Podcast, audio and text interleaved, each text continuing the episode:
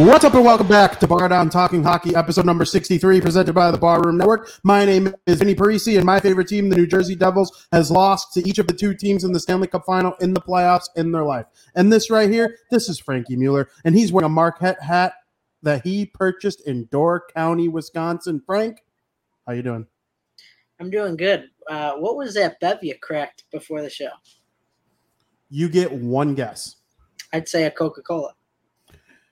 You win a new car. Those who don't know, they are not a sponsor, but if I could probably pick one sponsor in the world to sponsor my stuff, it'd probably be Coca Cola. Ooh, running the zero shug. Vanilla. Oh, vanilla. Okay, so that explains the cream can. Did you hear what they announced yesterday?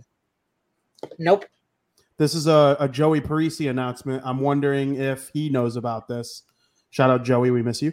Um, they announced that the popular combination Jack and Coke is coming to canned beverages near you starting soon. The two hmm. companies have reached a partnership. It is a 5% alcohol by volume can. My guess is it's probably not as strong as the one as your local bartender makes at you know the local timeout or wherever it is you might go for your drinks, but Jack and Coke on the fly. I'm sure there are some people about that who are happy.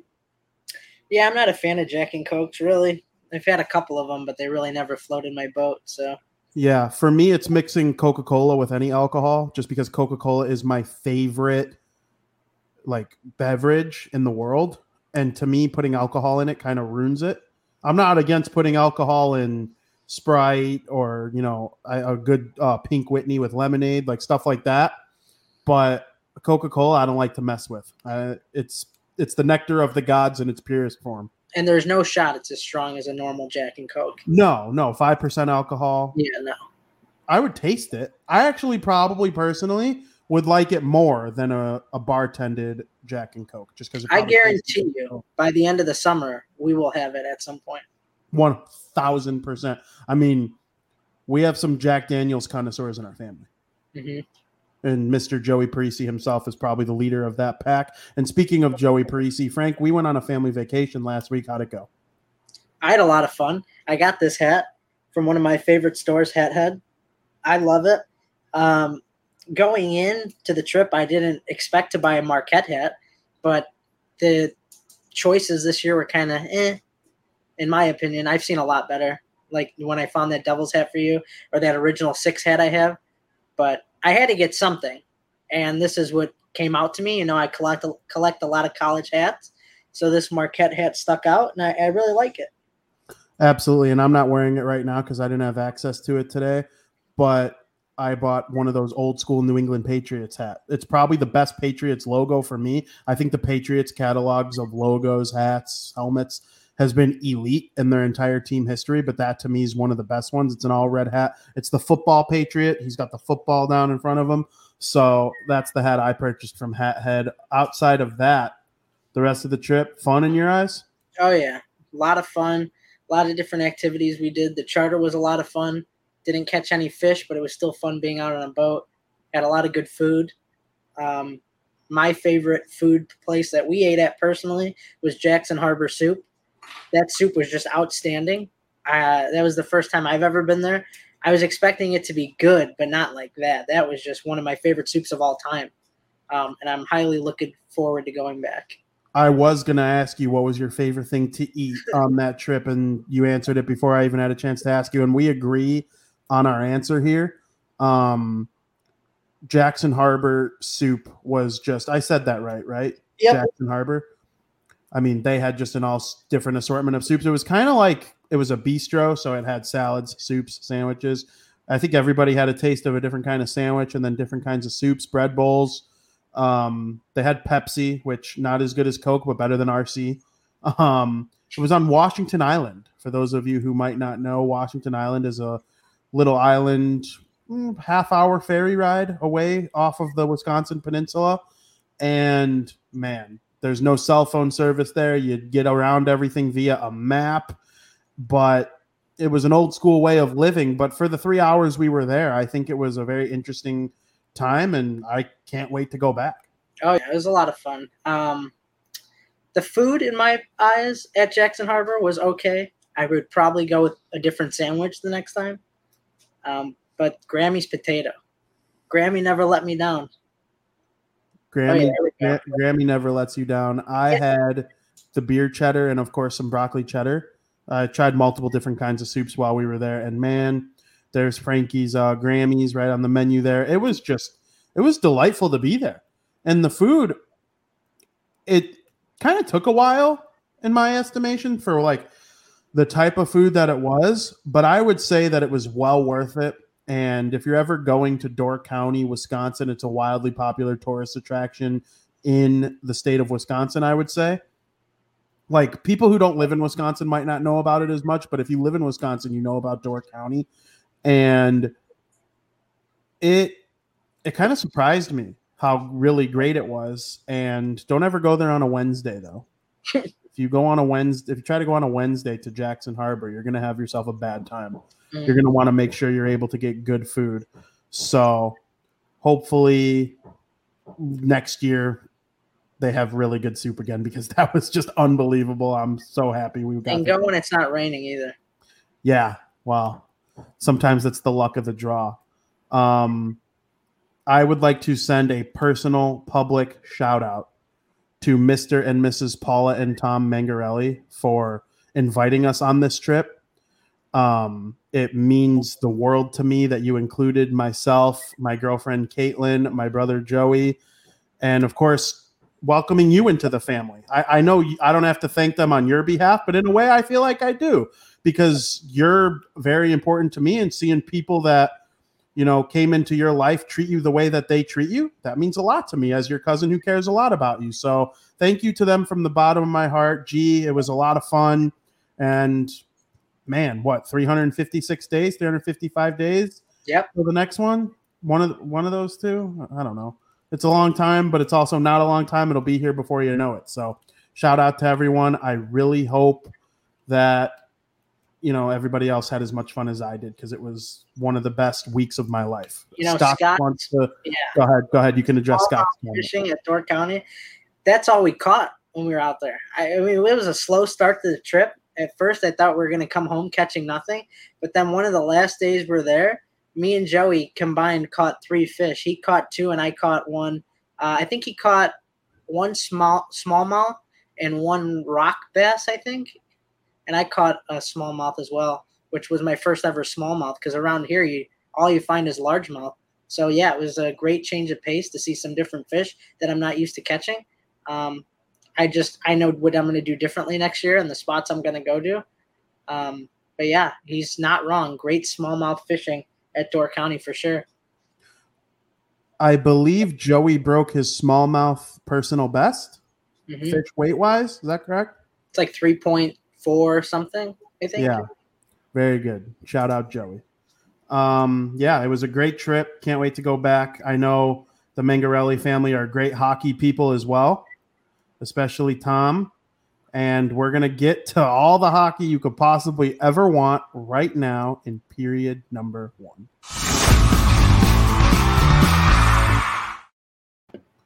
Welcome to period one. Frank, it's the most wonderful time of the year. The Stanley Cup's coming to one of these teams. Frank, it's Stanley Cup final time. It's probably it kind of has like a Super Bowl feel to it for hockey fans. Like the two teams that play in this series are just all over everything. You go online, you hit Twitter, and the thing you see, anything relating to the Colorado Avalanche or the Tampa Bay Lightning here, they're going to meet in the Stanley Cup final. I believe this is their first time ever meeting in the Stanley Cup final ever because the Colorado Avalanche um, haven't made it in over 20 years, and the Lightning have four appearances in the final total. Um, but first, we're going to talk about how they got there. And of course, last series, the Western or the Eastern Conference champion Tampa Bay Lightning defeated the Eastern Conference runner up New York Rangers in six games. The New York Rangers clearly gave everything that they had to this Tampa Bay Lightning team, who are now in the final for the third time in a row. Igor Shesterkin stood on his head as a goalie. He made things very, very difficult for the Tampa Bay Lightning. And man, in game number five, or in game number five, yeah, five, sorry, um, Ryan Strome had the puck on his stick to put it behind Vasilevskiy, and he whiffed on it. He missed it. That probably would have guaranteed a game seven. And, you know, the rest, as they say, is history. But the Rangers are out. The Lightning are in the final. What a team, eh? Yeah, you know, uh, the Rangers really, really choked bad here. Um, I just want to go on the record and say when the Rangers went up 2 0, it was the easiest prediction of the past decade that the Lightning were going to come and win in six. I told you straight out after game two.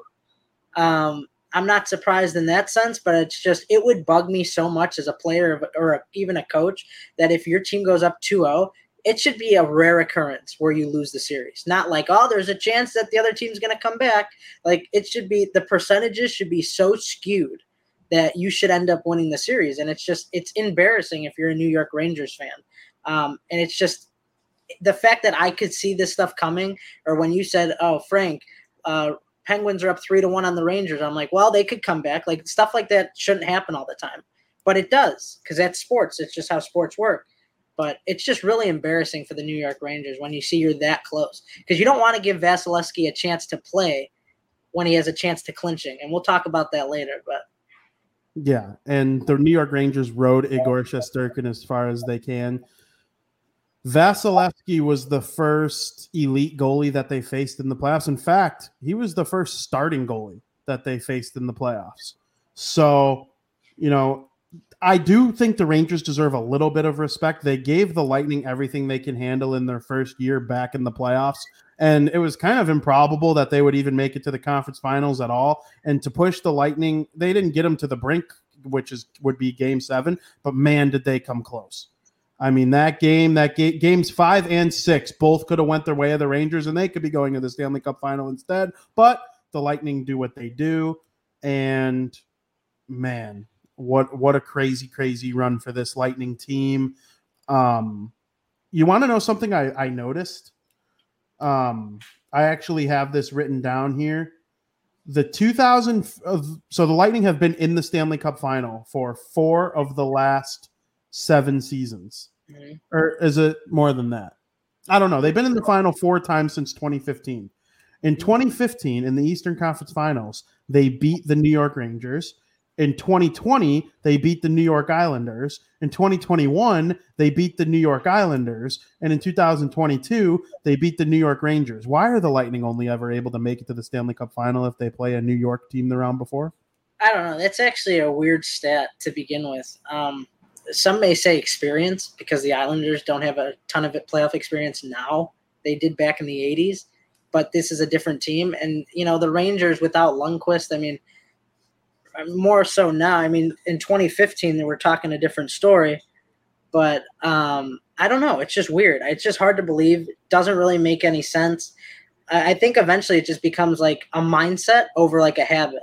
You know, if you get what I'm trying to say yeah. there, like it's like for the New York teams, they're trying to break a habit. For but for the Tampa Bay Lightning, it's like a mindset. For they're thinking, all right, well, this should be an easy win for us. Just look at history. History is going to repeat itself, and you're trying to break that uh, mindset if you're the um, New York teams.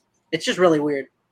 Yeah, I just think it's a funny coincidence. Like four or four straight times to the final for the Lightning ended over a win with over a New York team, and of course in 2015 they lost the Stanley Cup final to the Chicago Blackhawks and in 2022, we will see what happens against the Colorado Avalanche. But man, thinking back to that team in 2015 with Tampa Bay, it, it was so the same as it is right now, but also so different. Ben Bishop was the goalie, and Vasilevskiy was the backup. And they had the triplets line. Kucherov wasn't what he is today, but he was playing with Johnson and Palat. Stamkos played on the top line with Killorn. It was just, it was a fun team. I remember, uh, you might remember Cedric Paquette Mm-hmm. He played on the fourth line for Tampa Bay. Um, he has since moved on to other teams. I'm not even sure he's in the league anymore. But I want to ask you something about the New York Rangers. Do you think they'll be back sometime soon? I don't. I thought it was kind of surprising that they even got this far. I didn't predict them getting to the Eastern Conference final.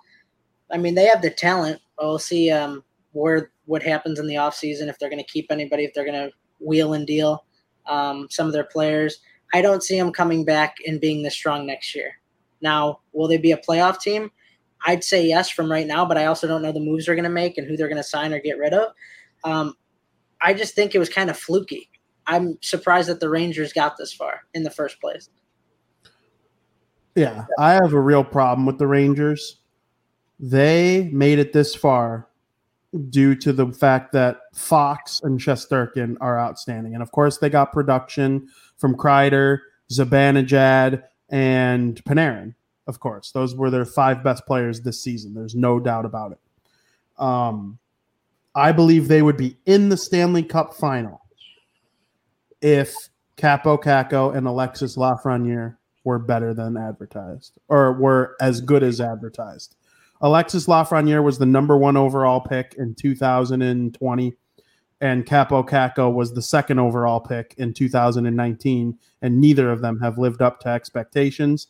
Kaapo Kakko was a healthy scratch. I was going to mention that in Game Six of the Eastern Conference Final. You healthy scratched Kaapo Kakko, and I know he hasn't lived up to expectations, but I honestly think that did more harm than anything in terms of. Yeah the future of the Rangers too. And if you're Kaapo Kakko, how do you want to play for the Rangers anymore and try and develop your skills with them? It's just ah, it makes me sick. I there was a video, New York Ranger fans that surfaced a couple days ago when the Rangers lost of them cheering when New Jersey took Jack Hughes because that meant that they got Kaapo Kakko. Yeah. Yeah, okay. We'll see who's laughing now, punks. Yeah, they'd be in the final if your guys weren't bust. That's just a fact. I get why people are upset that he was a healthy scratch, right? I understand it.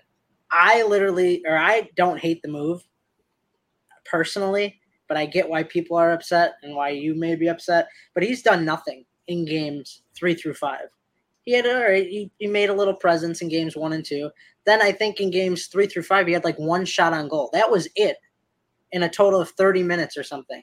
I mean, nothing was going right. I mean, you got it. You just can't lay there and just die and just let the Tampa Bay Lightning steamroll you. You got to make changes. And if the changes are not what the fans are going to like and it might be hurtful to some players, you got to do what you got to do. Healthy scratch in game six, and they almost pull out the win.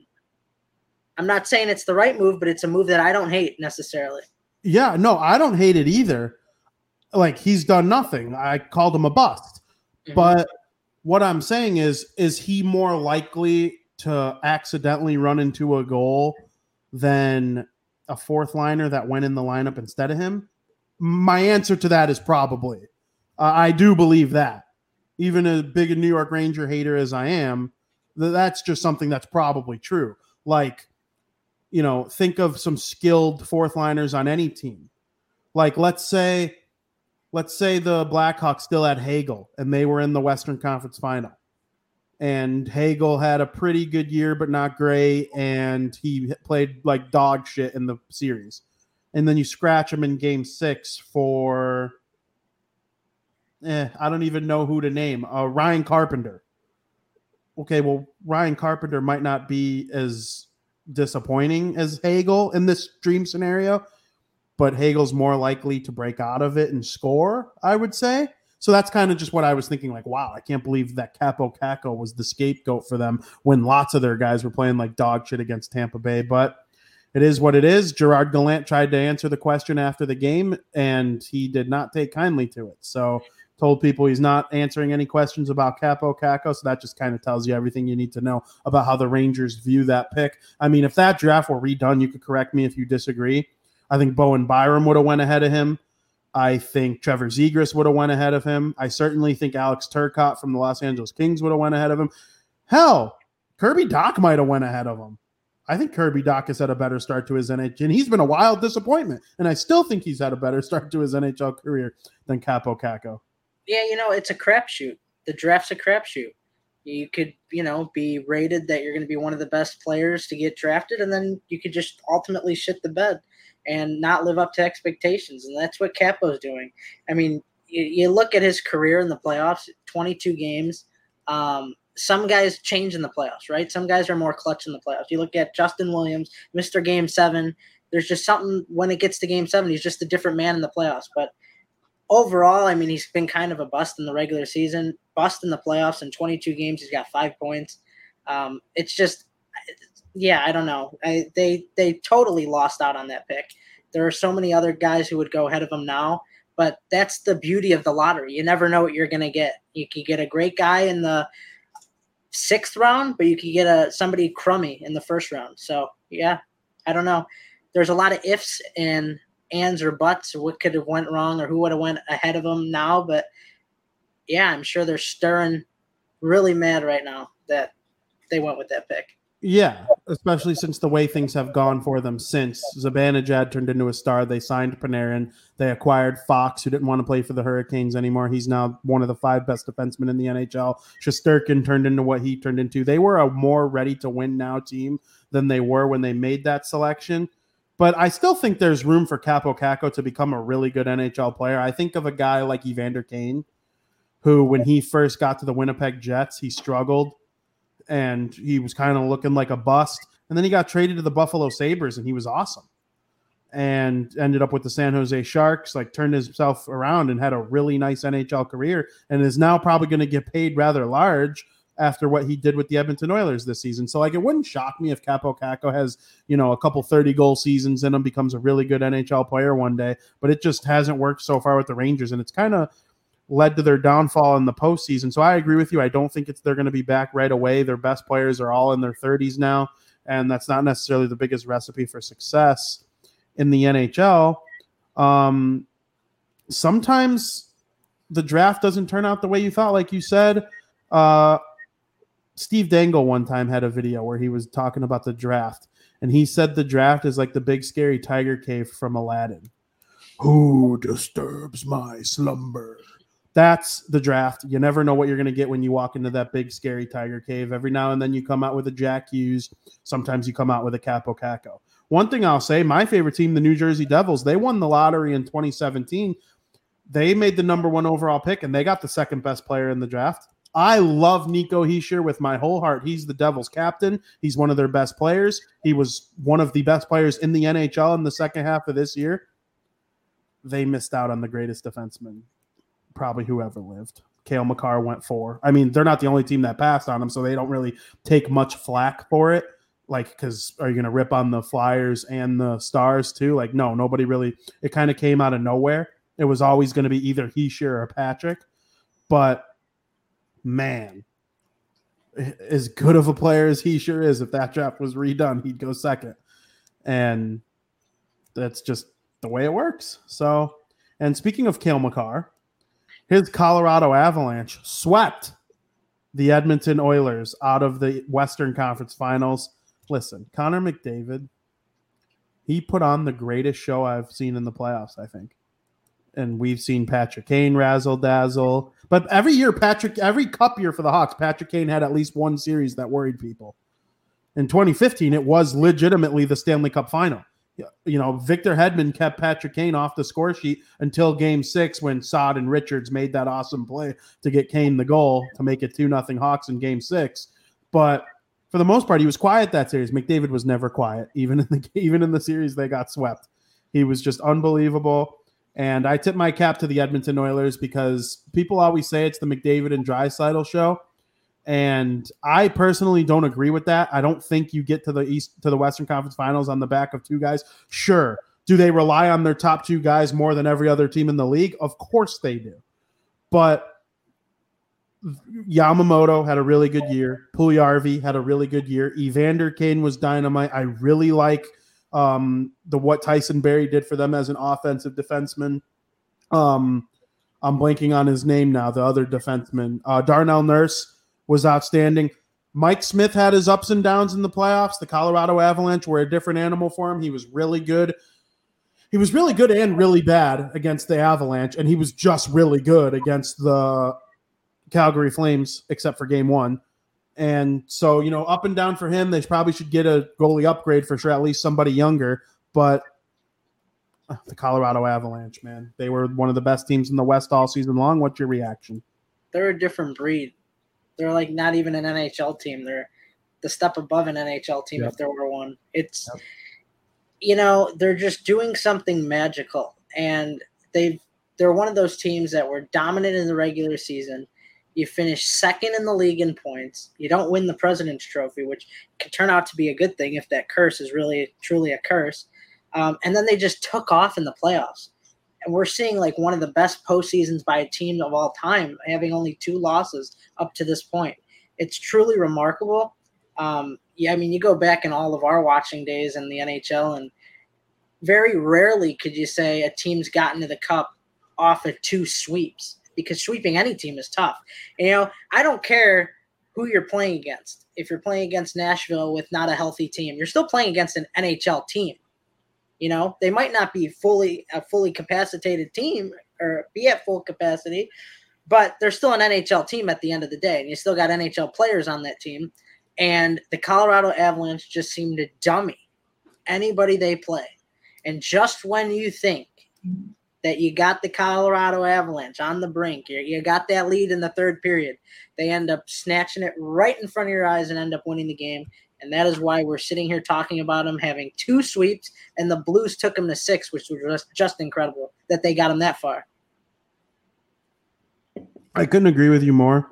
Colorado's very good. There is one major flaw for them that we'll talk about in the second period, something that worries me in their upcoming series against the Tampa Bay Lightning. Um, I like everything about this team, and the way they played against the Edmonton Oilers showed me that the fast can get faster.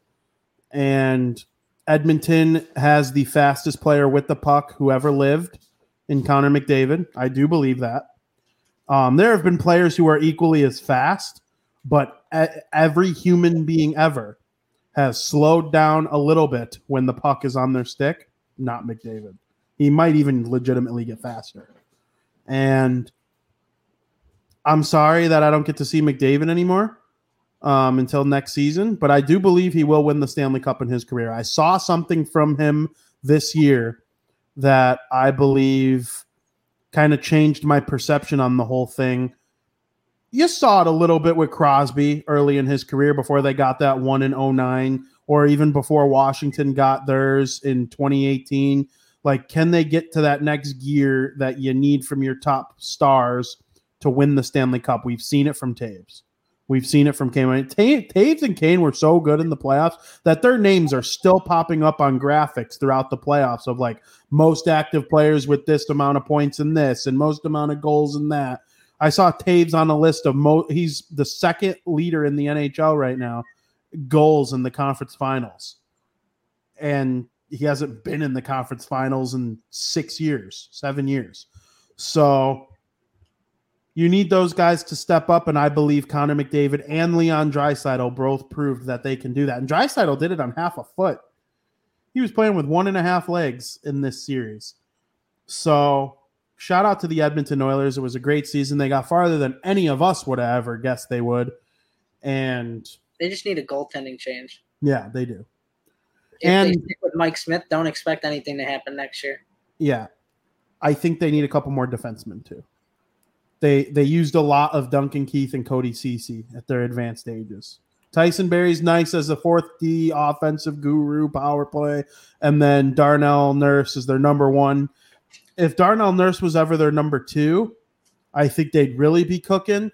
Um, I like um now I'm blanking on his name. Oh, Bouchard, Evan Bouchard. He was the defenseman taken that the Hawks could have had when they took Boqvist instead. But um, he's a really good young defenseman. I believe he was their number four or five for the most part this year. But he can keep developing and getting better. So you know, maybe one or two more like really good D, and they'll have a chance to pull something off. Like, could they trade a Puljujarvi or a Yamamoto? To address the defense, knowing what McDavid and Draisaitl could do with a couple of grocery store baggers on their line. You know, me or you would score 30 playing with those guys. So that's not really true at all. But um, I used to love when people used to say that about Crosby. Well, anybody can play with Crosby. You know, they'd shit on his line mates, saying that anybody could do it. Really? The reason there's only a reason that only Jake Guentzel and Pascal Dupuis have ever stayed on his line consistently throughout his career. Oh, and Kunitz. And Kunitz. But like Neil never was able to play with Crosby. He only ever played with Malkin because Malkin played more of a perimeter game where Crosby likes to battle down low. So it's a different recipe for every single team. But now we have the Stanley Cup final set between the Colorado Avalanche and the Tampa Bay Lightning. The Rangers and Oilers are out, and we will preview that series in period number two. Welcome to period two, where we will go over the Stanley Cup final between the Colorado Avalanche and the Tampa Bay Lightning. First, we will preview each team. Frank, the Colorado Avalanche one of the best teams in the league for the last five or six years. What do you like about this team from a grand scope? Um, I like that they have a lot of variety. They have a lot of depth.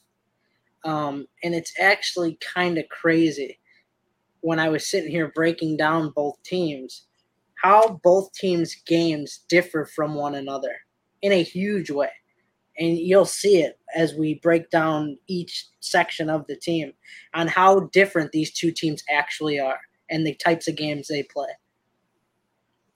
Yeah, I couldn't agree with you more. Um, they just they're fast. All four of their lines. It's almost like they just dominate everyone by just being faster.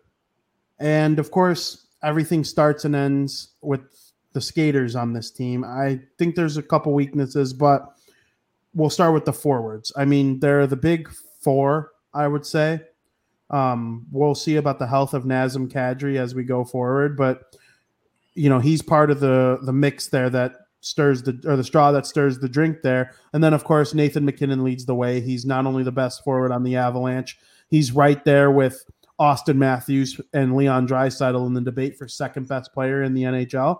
I would say McDavid's number one, and I would put Matthews too because sometimes Matthews looks like number one. If we're being honest with each other, he looks like one sometimes, but and then MacKinnon's right there as well. So he leads the way. Obviously, they have Gabriel Landeskog and Mikko Rantanen there as well. What do you think about the forwards of this team?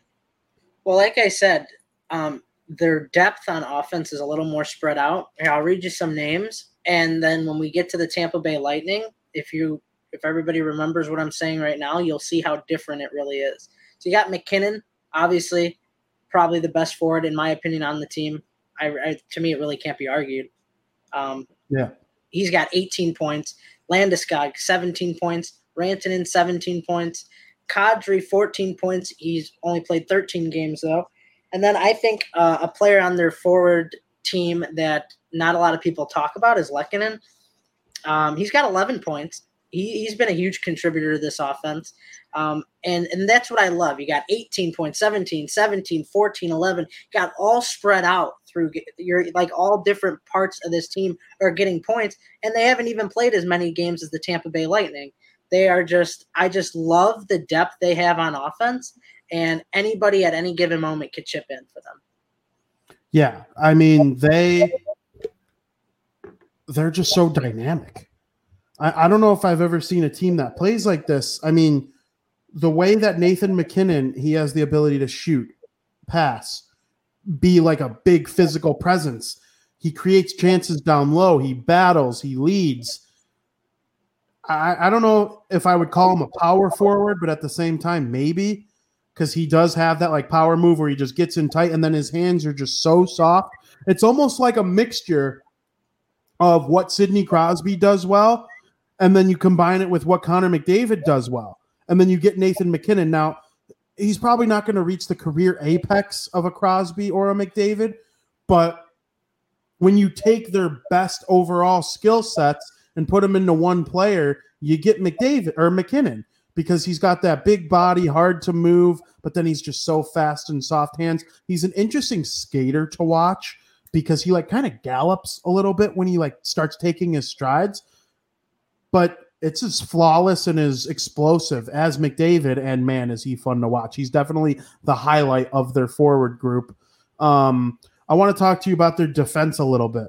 Obviously, they have one of the best defense corps in the NHL. It's led by Cale Makar, who probably is the best defenseman in the NHL now. I don't think he's going to win the Norris Trophy. He's going to come in second behind Roman Josi. But sometimes having like a slightly worse season offensively than the top guy doesn't make you not the most explosive guy or the most feared guy because I think that is Cale Makar. Um, plays on a great team. He's obviously in a really good position to do stuff like that. Um, but he's got a great supporting cast on D behind him. Devon Toews.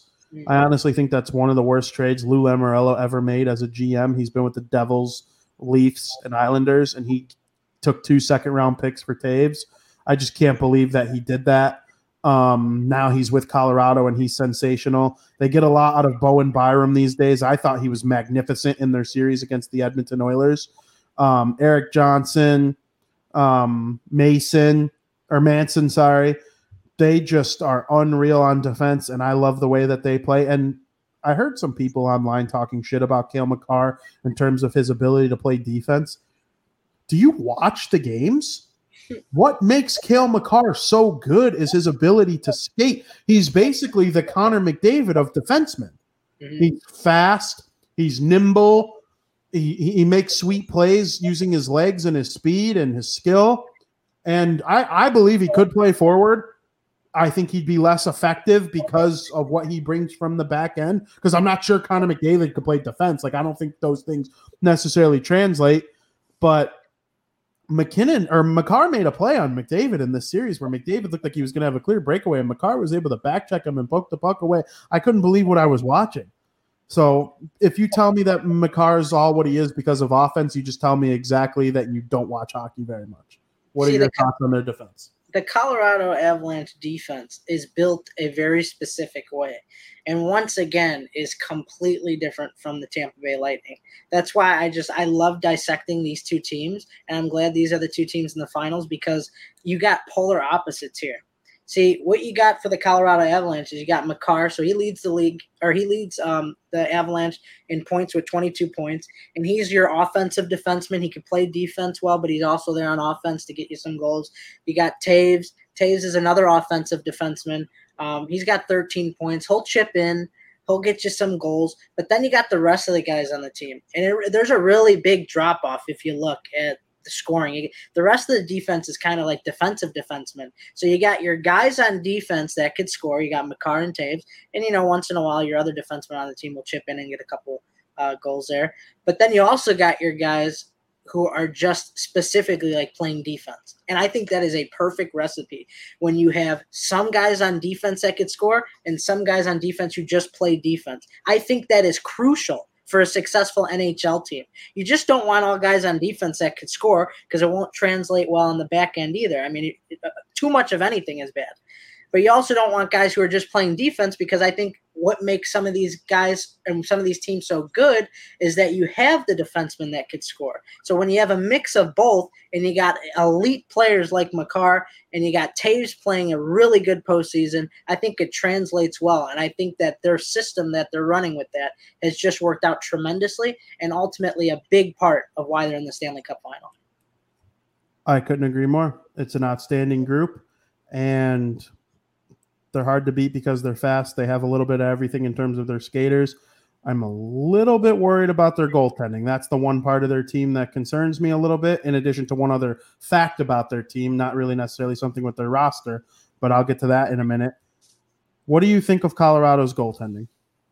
I think it's it's actually been soft, despite only having two losses this postseason uh, their goaltending has actually, I'd go on and say terrible. And I think that's where Tampa has the biggest um, advantage here in the series. Kuemper has a 265 goals against and an 897 save percentage. You can't dip below nine in the playoffs. I mean, come on. Below nine save percentage, that's just ridiculous. And then you look at uh, Francouz, um, who's got a 906 save percentage, 286 goals against average. It's just really been soft. I mean, you don't necessarily need to be the best in every stat, but you can't come in with that type of goaltending with the Tampa Bay Lightning on the other end. That's just I think that's where the there's a huge advantage for Tampa in that category right there. I couldn't agree more. And also, Kuemper has dealt with injuries, right? Like he hasn't been like fully healthy in these playoffs, and Francouz has been uh, admirable backup, I guess I could say, but using your backup in the Stanley Cup final isn't necessarily going to be what you want. I definitely think it is the biggest weakness on the Colorado Avalanche and something that makes them vulnerable to the Tampa Bay Lightning. But I definitely think their forwards and defense are going to put in a lot of effort to protect the house, as they say. And that brings us to the Tampa Bay Lightning, Frank. They have won the Eastern Conference three years in a row now. Oh, yeah. And they we've said it all along. They have Hall of Famers all over the place. I do believe if the Leafs would have beat them, they'd be in this position. Stand by that. I cannot believe that for the third time in four years, the team that beat the Toronto Maple Leafs made it to the Stanley Cup final, which backs up everything I've been saying is they literally just run into the one team that's better than them in the first round every year. And it's just wild to me, but they deserve it. There's nothing that's not true about the fact that they beat the Leafs. They deserved it. It was nothing about it was cheeky. It was just a well executed postseason by the Tampa Bay Lightning. And we have to start with their forwards. I'll let you talk about pretty much every other forward, and you can talk about this guy too if you want. But I wanted to say some nice things about Steven Stamkos. Okay. In 2014, Steven Stamkos broke his leg on Labor Day or it wasn't Labor Day, it was Veterans Day, excuse me. The only reason I remember it was Veterans Day was because it was a day game and me and Joey were watching it at college on our phone. Uh, I was watching it on my phone, I remember. And Steven Stamkos broke his leg. It hit the post when he was trying to score a goal on Tuukka Rask. And it was broken. And he missed the Olympics. He missed the rest of that season. He had a blood clot the year after in the playoffs Stamkos dealt with some shit early in his career. After a couple 60 goal seasons, like he got to the top, stayed there for two or three years. There was a point where he was like the second or third best player in the NHL in a lot of people's estimation. And then he got hurt, and he was always hurt. And every year, Stamkos hurt. Man, can you imagine what this Lightning team would be doing if Stamkos was healthy and at the height of his problems? yeah, I can. They're in their cup for the third straight season. Like, he has just been unbelievable. Next year, he will score his 500th career goal. He will score his 1,000th career point, and he will play in his 1,000th game if he plays over 70 games. So he's a Hall of Famer to me already, even though he's probably got a lot of years left. He had the quietest 100 point season you'll ever see this year. And he had a statue game against the New York Rangers in game number six a couple days ago he scored the only two goals that the Tampa Bay Lightning scored at all, and they won the game two to one to advance to the Stanley Cup final. In 2020, in the bubble, even he was hurt, and he came out. He scored the one goal on the two on one of the two shifts that he played, and then he was out again from there. But he was able to contribute to that team winning the cup in 2020. Luckily, the rest of the team was able to pick him up as well. But this year, he proved that he is just one of the very best players in the NHL. He's kind of reinserted himself back in that conversation of like a top seven or eight player in the whole league. And I honestly think what he did against the New York Rangers last week in game number six will earn him a statue. That's and to be a statue guy, like I think Toews and Kane are statue guys just because the Hawks were so trash for so long and they brought them back and won the three cups and but like, think of who are statue guys. Like, I'm pretty sure Mario Lemieux is a statue guy for Pittsburgh. Crosby might follow him. I'm not sure Malkin will follow him. He's a top 20 player ever. It's just so rare to be a statue guy, and I think Stamkos is going to be that for the Lightning because he's meant that much to them, and he leads the way in terms of their forwards. Not including anybody on the Hawks, uh, Steven Stamkos. Stamkos is probably my favorite player in the league. Um, he always has been before I even started watching hockey and I used to play the NHL video games, the Tampa Bay Lightning were the my go-to team just because I like the idea of a lightning bolt and the color scheme and so I've always been a Stamkos guy. Um, but it, when you take a look at this Tampa Bay Lightning offense, here's where it really differs from the Colorado Avalanche offense. So your three guys on top, you got Nikita Kucherov, Ondrej Palat, and Steven Stamkos. Kucherov, 23 points. Palat, 16 points. Stamkos, 15 points. But then your number four is Ross Colton. with eight points. I mean, look at how top heavy their offense is, where the Colorado Avalanche have more of a spread out offense. You got 23 points, 16 points, and 15 points. Plus, they played three extra games than the Colorado Avalanche. So when you got Corey Perry and Ross Colton at eight points, you're not even averaging half a point a game. It's like Stamkos, Palat, and Kucherov have just taken over this Tampa Bay Lightning game. They're they're also a team that doesn't score much, but we'll dissect that here in a second when we get to the defense. But their their offense is really top heavy, but obviously they're used that that's what they're used to. They're used to playing low scoring games. I mean, you even look back at when they were in the Stanley Cup against the Blackhawks in 2015. The Hawks won two to nothing. There weren't a ton of six five games. It's like their system really hasn't changed that much, um, and and that'll kind of transition here when we talk about their defense. Yeah, and one thing I wanted to point out to you is Brayden Point would be in that mix if he wasn't hurt for most of the playoffs. I'm not sure what his status is going to be for the entire series of the Stanley Cup final or even if he'll play tonight. I could actually probably get on that right now. But he'll be in that mix and I think even though he doesn't have as many points you can consider him to be okay, breaking news. Brayden Point is in for game number 1 and they are still waiting on Hagel to find out if he will play. And so I would put Brayden Point in that top heavy category with Kucherov and Palat because the reason he doesn't have the points is because he wasn't there. He would be there had he played. I believe he's that skilled. I think he's the third best forward on the team. Um, but I'll tell you what, Frank, they have a lot of guys with eight points, seven points. Their third line is solid. And they are able to put them out there against the other team's best players and be confident that even if they don't score themselves, neither will the opposition. And with Brayden Point out, they've been using four different guys on their third line Corey Perry, Ondrej Palat, or not Ondrej Palat, Corey Perry, um, Ross Colton, um, what's his name? Brandon Hagel and Nick Paul. Those four guys have kind of made up the third line, depending on what the status of Point was throughout the playoffs. But if Point plays tonight and so does Hagel, I think that spreads out the wealth a little more than what the previous version of the playoff says because I do think Point joining the lineup changes everything. It creates better matchup for a guy like Ross Colton It makes a better matchup for a guy like Brandon Hagel. And Corey Perry is going to do what Corey Perry does. And, you know, if the Lightning lose the Stanley Cup final, Corey Perry will have lost the Stanley Cup final three years in a row. Um, it's just a remarkable team to me. I think the forward edge would have to go slightly to the Colorado Avalanche, but I think the way the points have been dispersed in these playoffs is a little bit deceptive because of what's gone on with Brayden Point. Yeah, I mean, it's no disrespect to Brayden Point. I'm just talking about the guys who specifically have been here this postseason.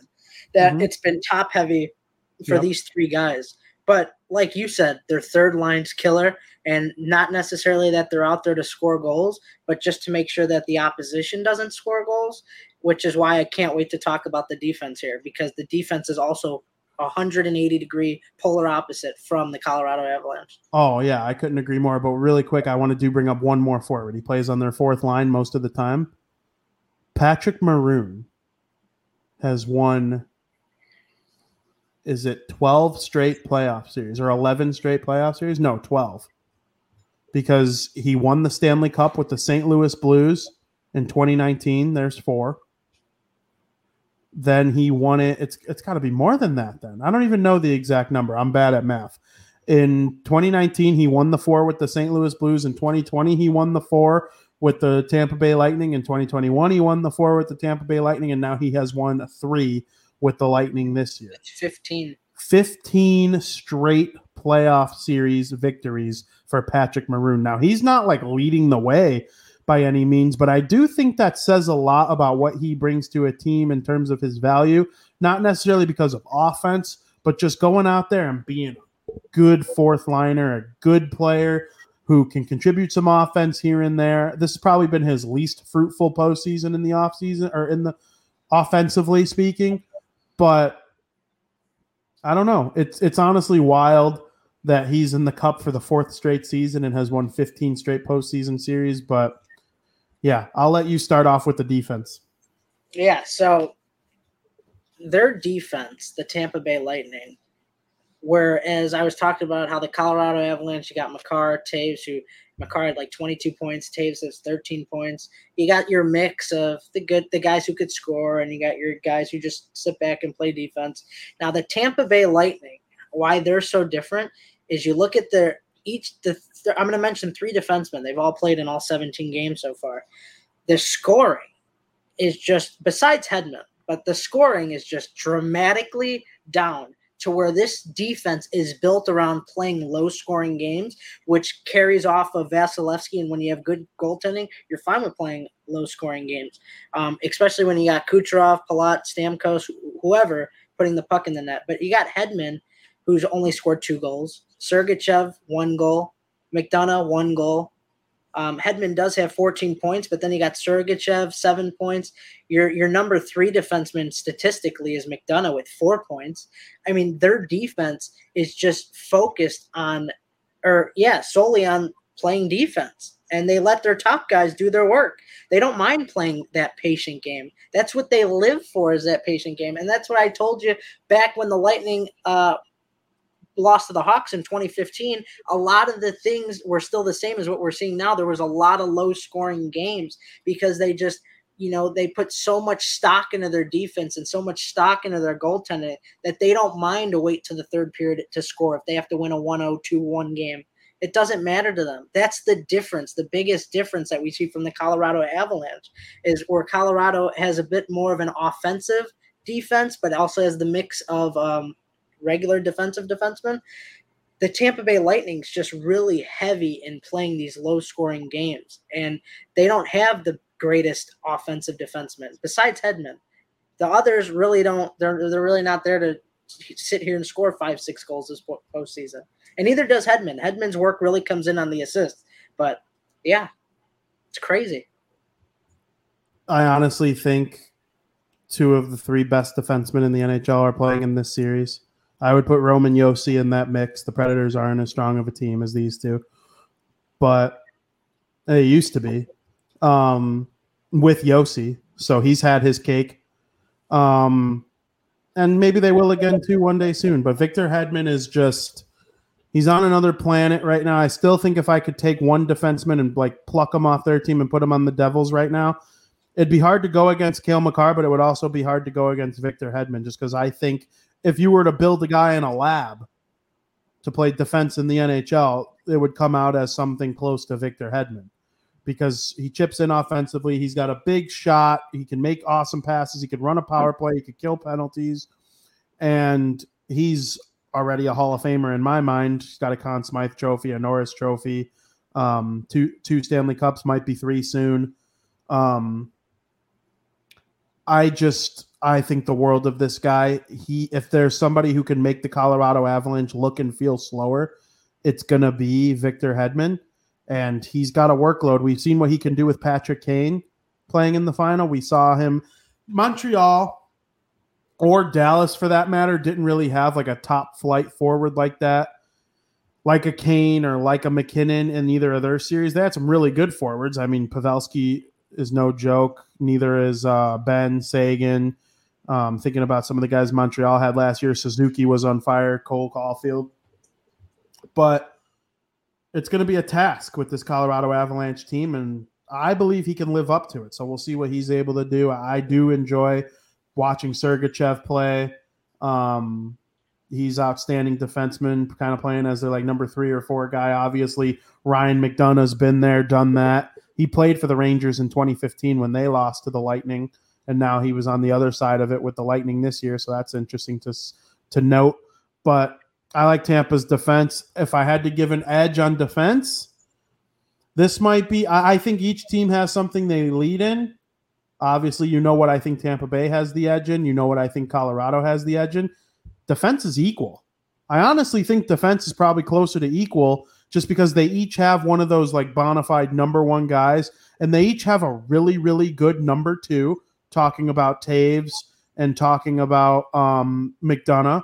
And then they each have like a young kid who is just really good and solid talking about, you know, guys like for the Avalanche, obviously Bowen Byram. And then with Tampa Bay, it's Sergachev, and then the rest is just kind of filled out the way it is. I'm not sure Girard is healthy for Colorado, so I think you know they might have more like notable players in Tampa Bay, but Jan Rutta, guys like that for Tampa, they get the job done and they they do it well. So it's going to be interesting. I would go equal on those two, but when you talk about the Tampa Bay Lightning and you get over talking about Victor Hedman, Steven Stamkos, and Nikita Kucherov, you think you're done talking about complete superstars, right? Because how many teams have more than three Hall of Famers on their squad right now? The Tampa Bay Lightning, because Andrei Vasilevskiy is the best goaltender in the world. And I know Shesterkin's going to win the Vezina Trophy, and man, he deserves it. But Vasilevskiy has the ability to not only dominate the regular season, because I think Vasilevskiy wasn't he nominated as well with Shesterkin? Like he had an elite season too, wasn't it? Vasilevskiy, Markstrom, yeah. and uh, Shesterkin. Yeah, I think it was. Yeah, and you know, so it's not like he was a bum during the regular season. He'll probably come in second place, maybe third. I don't know how much they value shutouts, but he has another level to get to, kind of like McDavid. He's the McDavid of goalies. He has another level to get to when it matters most. And man, is he just unstoppable. He's given up two goals in elimination or in clinching games in the last eight clinching games. One of the Rangers this year and one of the Leafs this year. So if Tampa Bay ever gets Colorado on the brink, you would imagine that they're toast because, you know, Colorado kind of needs to end this thing early. I think if it goes long, advantage Tampa. Mm-hmm. But um, this is something that is what I was going to say. The fact for Colorado that scares me, kind of like the Rangers, they have played backup goalies in all three rounds. Daddy Vasilevskiy is coming for you, Colorado. And I'm not saying, mm, you know, I don't think Colorado has a chance to win because they do. I think this is probably one of the more even Stanley Cup finals going into it that we've seen in a long time. But it's just a different monster right now with Vasilevskiy compared to, you know, doing Mike Smith or Koskinen with Edmonton, or uh, they got rid of Binnington early, so they were ending up facing uh, Husso for most of that series. And then in round number one, Juuse Saros wasn't even injured, and I don't even remember the damn guy's name that replaced him. So that tells you what you need to know about him. It's just a different monster what they're about to face. I hope that doesn't hurt Colorado because they've been so fortunate with their matchup potential in the first three rounds because this Tampa Bay Lightning team and they put Andrei Vasilevskiy in between those pipes. It's a whole different ballgame. Your thoughts on Vasilevskiy? Yeah, I mean, you, you pretty much nailed it. The thing that I want to touch on just a tad more is you mentioned his uh, clinching games when he has a chance to clinch the series. His goals against is 0.25 and his save percentage is 0.991 with six shutouts. Six shutouts. When stats when stats crack someone up, they're either disgustingly puke or they're disgustingly outworldly awesome. And I, it's just that's where the Colorado Colorado can't get on the brink of elimination. Otherwise, Vasilevskiy's going to turn on God mode, and things could go south. But I think the Colorado Avalanche could not let it get to that point. I think they're good enough to not let it get to that point. And if it gets to that point, maybe they'll do something that not a lot of teams have had success doing. That that's exploit Vasilevskiy. But um, yeah, Vasilevskiy, 227 goals against, 928 save percentage. As you could tell, worlds better than Kuemper and Francouz. Um, and that's why the Tampa Bay Lightning, hands down, have the goaltending edge in this series. I couldn't agree with you more.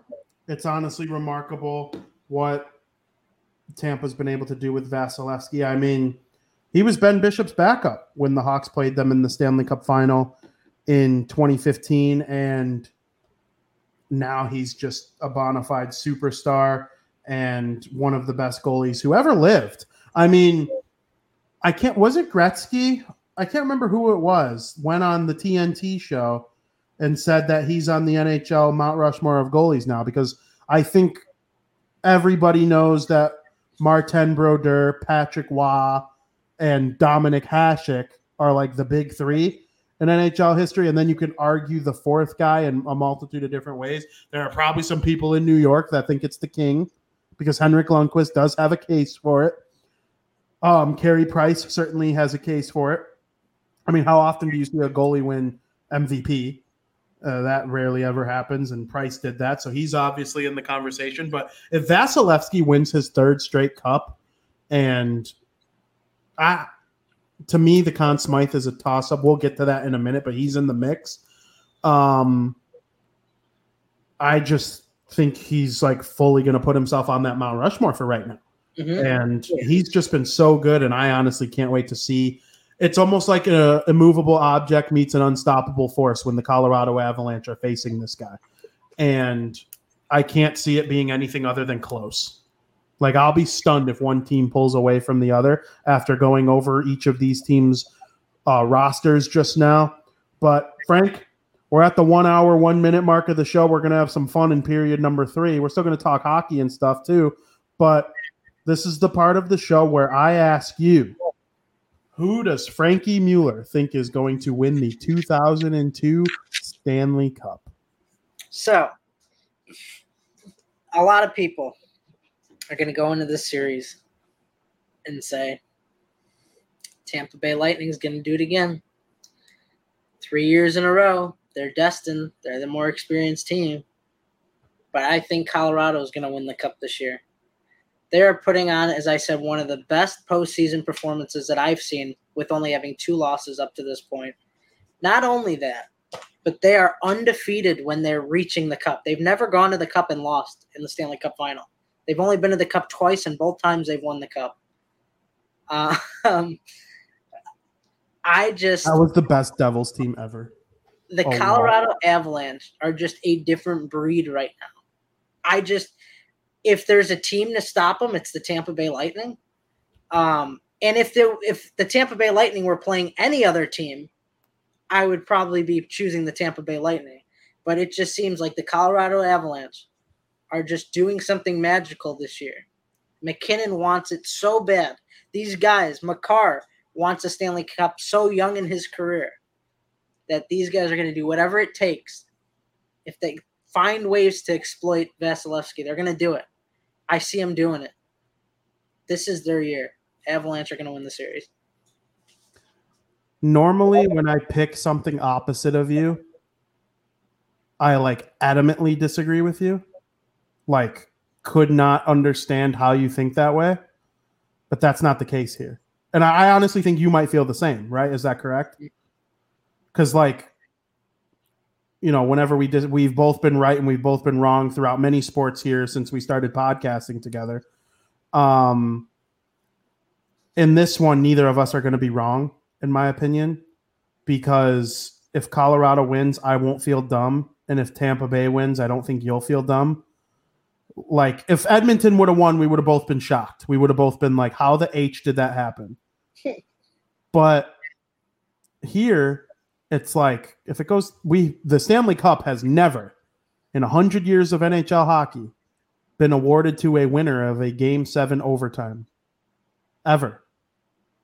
This could happen this year. Like it would not surprise me if going in if there was a matchup that could do it, it's this one. And man, can you imagine if game 7 Stanley Cup final went to overtime? I think I'd shit my pants. I'm dead serious. I'm not above shitting my pants. I would do it with my hand on my heart if game seven got to overtime. I honestly think that would be unbelievable theater. The next goal for either team, the cup has been awarded in overtime many times. Patrick Kane won it in overtime for the Blackhawks in 2010. Alec Martinez won it for the Los Angeles Kings in 2014. Um, I, I, think that's probably the last time the Stanley Cup was awarded in overtime, actually, now, if I recall. Um, it's been a while. And part of me could see that being the case this season. Um, but you never know. I am picking the Tampa Bay Lightning. I believe Colorado has an edge at forward depth. They're both equal at the top of their forward groups. MacKinnon, Rantanen, and Landeskog match Point, Kucherov, and Stamkos.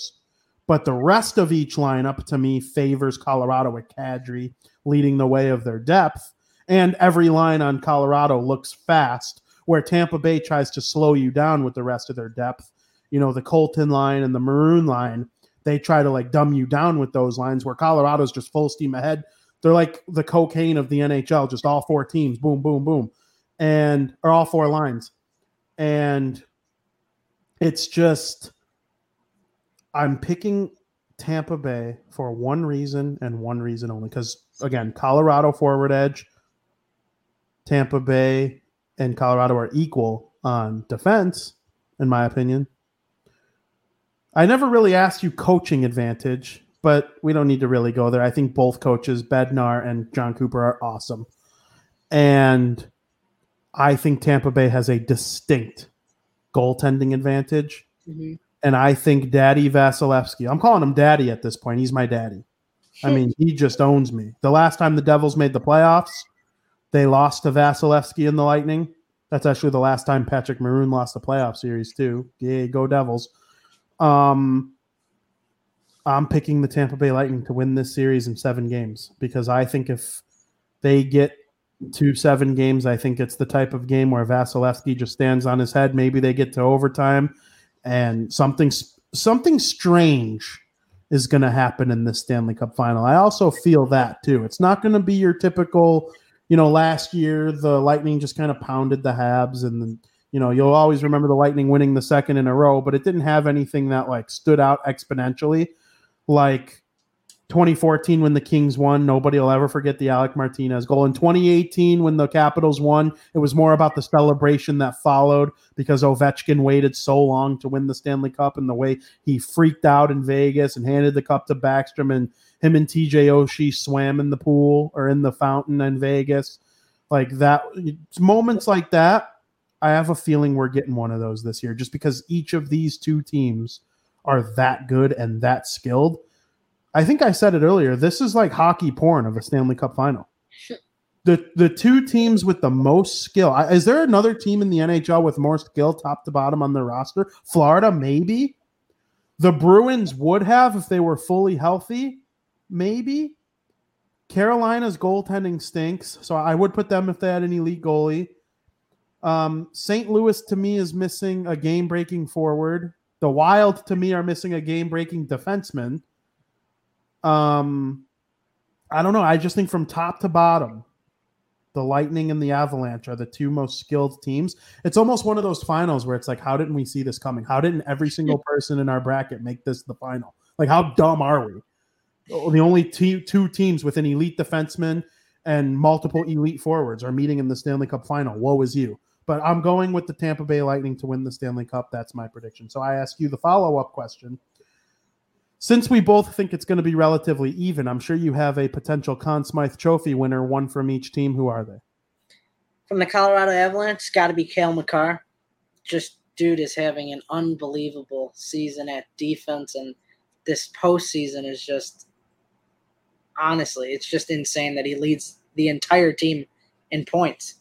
I mean, he could score, he could play defense, he does it all. And if they win the Stanley Cup, it's going to be a huge part to Cale Makar's play. You you wait, you watch and see. And on the other end, I'm so torn. I'm so torn who to choose from Tampa. I think if Vasilevskiy has an outstanding game, it's going to go to Vasilevskiy, or outstanding series, it's going to go to Vasilevskiy. I guess right now I would go Nikita Kucherov, um, just because I don't know. I that's just my gut. I really don't have a reason. I just Nikita Kucherov could you know score some pretty big goals in the series and be awarded the uh, Conn Smythe. But if Vasilevskiy does what he does best and stands on his head at the end of the series, they might award it to him too. I, am really torn. I've probably, out of all the questions you've asked about who's going to win this award, this award, this is the most torn I've been probably. Is it going to be Kucherov or Vasilevskiy from the Lightning? I have no idea. Right now, I'll go with Kucherov. I really like your your analysis there, Frank. I really do.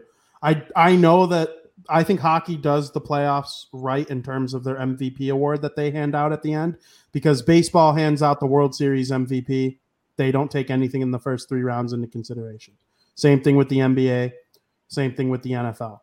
If Tom Brady throws for 300 yards of each of his first three playoff games, but then their running back has four touchdowns and Tom doesn't pass for one in the Super Bowl, the running back would win the MVP, even though.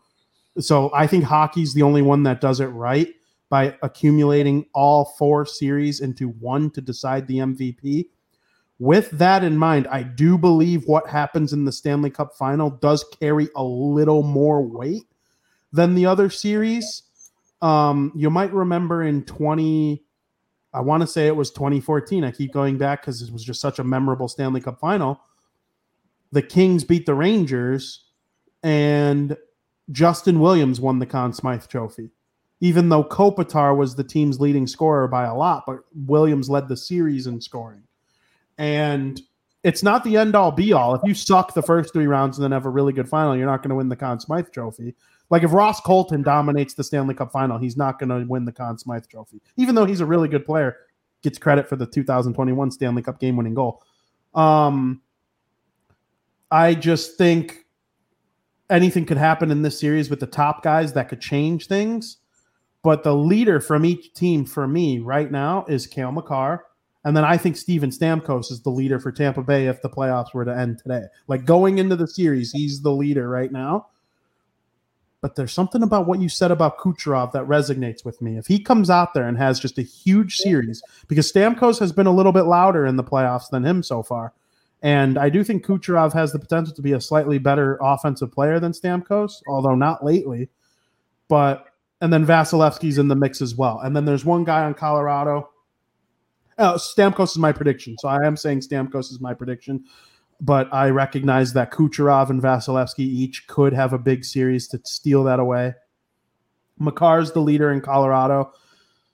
If Nate Dogg has 10 points in this series, a couple goals, maybe a GWG in overtime or something, I think he can earn that respect as well. Um, but I don't see that happening without the help of Cale Makar. So I'm I'm really more high strung on Colorado's pick with Tampa Bay. It could go to any of those three. Yeah, I mean, I agree. Colorado is pretty easy for me, Makar, because I don't see MacKinnon doing anything that's not going to involve Makar. Yep. So I think Makar would just just automatically get it for that sense. But the Tampa Bay is just it's so hard for me to choose. I, I don't know. I I wouldn't be shocked if it went to Vasilevskiy. Couple shutouts here in the play in the Stanley Cup final, you know, just standing on his head, elite clinching series game to win the cup. You don't know. But um I guess I'll go with Kucherov right now. I got that I, we'll see what happens. Could you see a loser getting it? No, I mean I think it's happened before, right? But yeah. it's I I don't I don't times were different back then. I don't know if we'll ever see a loser win it win it again. To be honest with you, I mean it would have to be pretty freaking significant. Like McDavid would have to make the final, and he would have to have one of his series where he's got like 45 points in the playoffs or something ridiculous. I, I don't think we're going to see it probably for a long time, if ever. I think those times are done. So I'm going to stick with whoever wins the Stanley Cup will have the Conn Smythe winning player on their team. That's fair. I think the potential for that to happen ended with McDavid getting eliminated. He has 33 points and Draisaitl has 32. I don't think anybody's going to catch them. I think McDavid will end as the playoff scoring leader. Kucherov would need 10 points to pass him, and I don't hmm. think that's going to happen. Cale Makar would need 11. MacKinnon would need freaking 15. so I I don't think I think the playoff scoring leader will be McDavid. There has been talk about a guy not even reaching the final, winning the Conn Smythe Trophy. Wouldn't that just be banana lands? If Connor That's McDavid, I don't think we'd see. Yeah, I don't know. I don't know. It'd be hard. It'd be really hard. But he'll he'll be talked about. He'll be talked about. I mean, the only way I could see it happening is if each game ends one nothing, and like Vasilevskiy was hurt and like didn't contribute to any of those one nothing. like that's literally the only possible scenario that I could see Connor David actually walking away with that thing. But it's just it's just crazy how good those two are. But mm-hmm. I realize Kucherov Kucherov has a lot of points. Oh yeah. Yeah. So actually, I, I might kind of reverse my thinking a little bit here. Kucherov's definitely in the lead for Tampa Bay, but Stamkos that game six I don't know if they take like moments into consideration when they think about the Conn Smythe Trophy. They might. That was a, that was a statue game. I just think Kucherov overall has had a better playoffs, Yeah, just has. statistically. Yeah, no doubt. So that's me and Frankie's discussion on the Stanley Cup final. The game will be on ABC tonight at 7 p.m. The Colorado Avalanche in the Stanley Cup final for the first time since 2001, and the Tampa Bay Lightning in the Stanley Cup final for the first time since 2021. Their third straight season in the Stanley Cup final. The last team to win a third straight cup was when the Islanders won four straight in 1984. The Devils were two years, or 83, excuse me. The Devils were two years old or one year old when the Lightning did that, or when the Islanders did that in the 80s. Your reaction? Uh, that's hilarious. I didn't know that off the top of my head. Yeah. The Devils got to New Jersey in 82. And the Islanders won their third straight in 83, or their fourth straight in 83. But they consider that the most recent third straight because even though it was their fourth straight, it was also a third straight. Do you understand Yeah. what I'm saying? Mhm. Because if you exclude the very first one, it's still three in a row after that. Yeah. So at first I was like, why do they do that? And then I thought deeply about it. I'm like, well, because it is technically the last time a team won three straight cups. hmm So we are going to talk a little hockey in the third period, but it's off season level stuff. But it's more of a sports fun type of period, and we will go there now. Period number three. Welcome to period three. Frank. Barusi. While we were on vacation, we were sitting outside, and I go, Joe, Joey Parisi, big Bruins fan. Do you know your squad fired their head coach?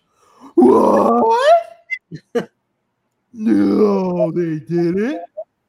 Yeah, they did. The Boston Bruins fired Bruce Cassidy as their head coach. And that's what happens when this show takes a week off. We miss some of this news because we would have talked about that for sure. But since we had a week off, not only did he get fired, he got picked back up. He is now the third head coach in Vegas Golden Knights history. Your thoughts? I can't wait to watch Brucey behind the Vegas Golden Knights. Brucey! I tweeted right away. I retweeted it. I said I cannot wait. Um, got a couple two tree likes on it. We know Vegas Golden Knights fans. They're excited. I'm excited. I think he's the perfect coach for this team, honestly. The Vegas Golden Knights team is so skilled, and now you got a very skilled coach. I just think things are just going to start clicking. Offense, defense, goaltending. I think he's going to know how to run this Vegas Golden Knights team. They will be back in the playoffs this year or next year, I should say. They should have been in this year, and they'd probably be in the cup. Hmm At least in the conf, they could have beat Edmonton. There's no doubt in my mind that they got boned by injuries this year. I mean, if you think about where the Lightning were in 2017, or maybe it was 2016. Sorry, it was 2016. The Lightning missed the playoffs by one point. Point was hurt. Stamkos was hurt. Kucherov was hurt. I think Hedman was even hurt. And Vasilevskiy wasn't the Vasilevskiy that you know today. hmm They missed the playoffs by one point. Make some good draft picks, bring in guys like Ross Colton, make trades for Patrick Maroon, Blake Coleman. Those guys move on. They replace them with Nick Paul, Brandon Hagel. Now they're a well-oiled machine that's probably going to be in contention for the Stanley Cup as long as Kucherov and Stamkos are in their prime. Okay. I believe the same thing can be said for the Vegas Golden Knights. I honestly think in six to seven years, they could be working on their third straight cup or their second straight cup or even just winning one. They'd be happy to win one in their first 10 years of existence. They were in the Stanley Cup final in year one. It was a bit lucky. A lot of those guys overperformed. Um, Gerard Gallant was a really good coach for them. And of course, they had the flower, Marc Andre Fleury in the middle of his prime. Like a lot of teams would be good. The Hawks were better than they looked because of Marc Andre Fleury this year. That speaks volumes of how good he is. And he's five years older than he was back then. So this Vegas Golden Knights team now they're going to have a higher er than average for them pick. It's still 15th overall, but like that's high for them. And they'll probably get a good player to store in their prospect system or trade for a defenseman that they need later. And they have Jack Eichel reporting to training camp healthy next year. None of this midseason neck surgery, first time in NHL history that a player got that surgery. And then Tyler Johnson got became the second like three weeks later. Um, None of that. They're going to have Stone fully healthy. He was hurt for most of this year. Pacioretty might get traded, but if he's not, He's still there. Obviously, Alex Pietrangelo is one of the best defensemen in the NHL. They really have to figure out goaltending. Is Robin Lehner going to be the guy there? Do they burn their bridges with another goalie? We'll figure that part out. I'm sure Bruce Cassidy has a plan on how to mend that fence. He seems like that kind of coach. Um, I agree with you. I think it's the perfect fit, and Vegas is going to be right back in the mix next year, pending health. I can't wait. Honestly, you have no idea. It's going to be electric. Yeah. Oh, yeah. I mean, it's funny because during like the dog days of the season, you're like, oh my God, I can't wait for the playoffs and I can't wait for the weather to be warm and like baseball's coming. And then you get to baseball season, both of the teams in town. Well, the Sox might pull out of it. We'll see. But they both have stunk so far. It's 98 degrees. You're sweaty. It sucks. And you're like, hey, but it'll be October eventually. The Vegas Golden Knights will be back eventually. We'll be able to watch them soon. Yeah, and I made a joke to Joey. I'm like, you know, if the Hawks pick up uh, Bruce Cassidy. Instead of me saying Brucey to you, you're going to say Brucey to me. But to me, this is the second best option for me because I, you know how much I love Vegas, and I still want him to say Brucey. Brucey. Joey's going to have a personal vendetta though because I think the Bruins are going to suck. I do. They could. If Mac McAvoy is out for five months Marchand's out for six. Grzelcyk's out for five. I do think Krejci's going to come back. If Bergeron retires or they trade Pasta, I don't know, man. I don't know. They got A, they're going to have a new coach. I have a feeling they're going to hire David Quinn, but we'll see what happens there. Quinn was awful for the Rangers, but they were mostly young. The Bruins are a veteran playoff experience group that I think David Quinn could probably thrive with, but we'll see. There was another coaching hire. Um, Bucci was first to report it a couple weeks ago, but you know it was not like confirmed, confirmed. But John Tortorella is going to become the head coach of the Philadelphia Flyers. I would say the Philadelphia Flyers have the worst roster in the Metropolitan Division. They traded Giroux. Voracek's not there anymore. Cam Atkinson's always hurt. They acquired. They got rid of Gostisbehere. Provorov is still there, obviously. Uh, Konecny's there. Carter Hart. We. I'm still waiting for him to become an elite goalie. I think it's possible, but we're still like waiting for him to become just like a average to better than average goalie to like an elite one. He has that potential, obviously. Tortorella has gotten a lot out of those types of rosters in the past, though. I mean, the Columbus Blue Jackets in their last year with Panarin, they swept the Tampa Bay Lightning, and that kind of lit a fire under Tampa's ass. Now they're about to be in the cup for the third straight year. But you get what I'm saying. He always gets the most out of teams that he coaches. What's your reaction to this? Um, I just think it's ironic because when I think I love John Tortorella, I just think he's funny. Um, when I think of him, I think of the New York Rangers, obviously. Um, that's my fondest memories of him.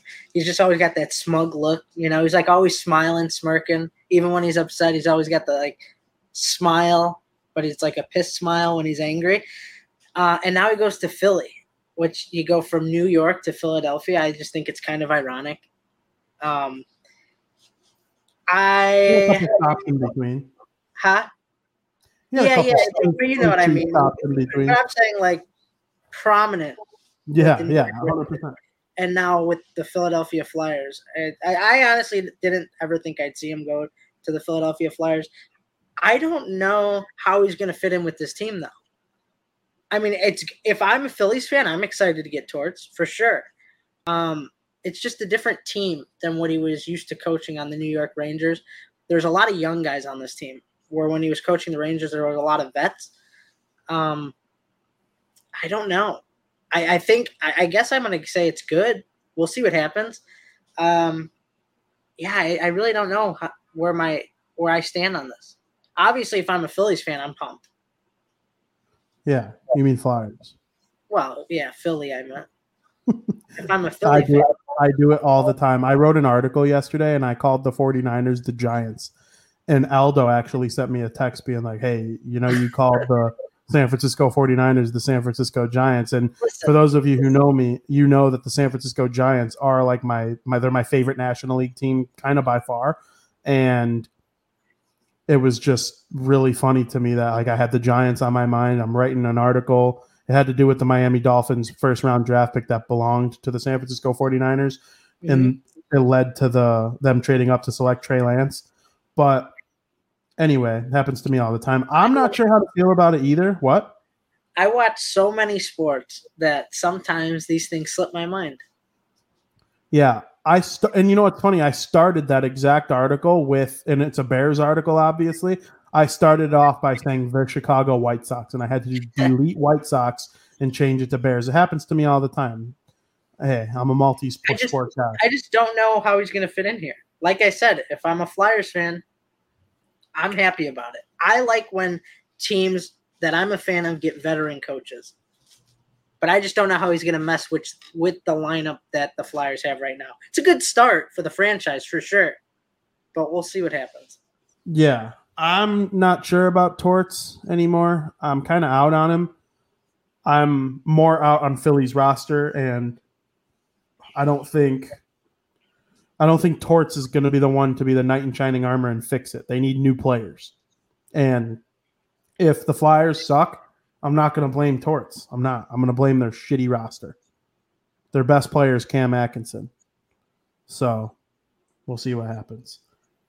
I believe that Mr. App Trigger himself, Frankie Mueller, it's been a big week in the video game industry. There was no E3, but each company had their own press conference announcing shit. Um, I have not caught up even slightly. I didn't watch. I'm a big fan of Kind of Funny Games on YouTube. I don't know if anybody watching this has heard of them. Greg Miller you, they all used to work for IGN. Now they have their own company. I mean, I say their own company. They've been kind of funny games for like eight years now, but um, I haven't watched any of their recap videos or anything yet. The only thing I've seen is a couple tidbits from your articles, but I know you have plenty of updates for me now. Yeah, you know, there's been so much that's gone on since June 1st, and that doesn't even include Nintendo. And Nintendo Direct's coming later this June. I don't know if there's a specific date for it yet, but there's just so much to talk about that I'm just going to skim through some major points that happens because there's just not enough time in the day that we could talk about all the stuff that was announced and went on. So first off, um, Vin, you like Call of Duty, don't you? I love Call of Duty. We talked about Call of Duty on the last podcast when I gave my video game update. Um, we got some news that Call of Duty Modern Warfare 2 will have a beta. Um, not too surprising with the nowadays everything seems to have a beta. Um, it was leaked on Amazon that potentially August 15th could be the uh, date for the beta. To me, that makes no sense. I'm going to go on the record right now and say there's no shot that August 15th is the date for the beta. Um, I just think it was a mess up by Amazon. Um, if I had to guess, it would come late September, early October, just based on what we've seen in past years. August is way too soon for a beta. But nonetheless, if you want to be a part of the beta, all you got to do is you could pre-order the video game now, and then when codes get sent out, you will be, become part of the beta, and you get to play the game earlier. Um, it's a lot of fun. I, I, tend to do it for Call of Duty games, so I encourage everybody else as well. Another big thing that was announced: uh, Overwatch Two uh, I haven't played Overwatch myself personally, but I know there are a lot of Overwatch fans out there. And Overwatch 2 is actually going to be free to play.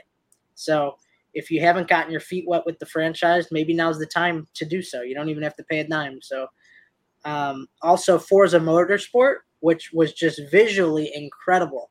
It's the first Forza Motorsport game since 2017. They kind of strayed away with their Forza Horizon series, um, and they did a lot of like Forza Horizon Forza Horizon 4, Forza Horizon 5, released some DLC, but the last Forza Motorsport game was in 2017, and now they're kind of going back to the the motorsport uh, franchise.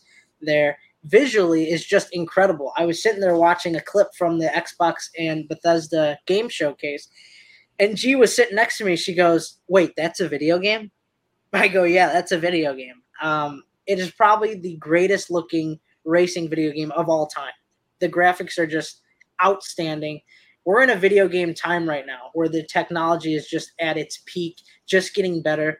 And I just I couldn't believe that what I was seeing was a video game. It, it looked like we had a live look-in shot at some of these race car tracks. It was absolutely insane. Um, Minecraft Legends was announced. Next Minecraft game in the Minecraft franchise. It's going to be a strategy based game. I kind of got Clash of Clans vibes in it. I don't know how that will work on a console. It's going to obviously be different than that, but that was my first take and what I saw. Should be pretty cool. I like the various Minecraft spin-offs. Minecraft Dungeons was a lot of fun. Played that with Joey a little bit. We streamed it. So Minecraft Legends will be coming out in 2023. Diablo 4. Know there's a lot of Diablo fans out there. Um, they take a lot of time off in between. Diablo 3, I think, came out 11 years ago or 12 years ago or something like that. And then before that, Diablo 2 came out like 10 or 11 years ago. So they take out, we're talking about decades that these guys take off. They've released stuff in, they've released stuff in between, such as various DLCs.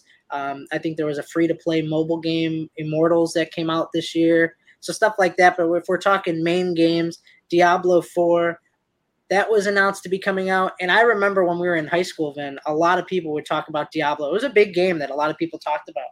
Um, so it's a it's exciting for a lot of people.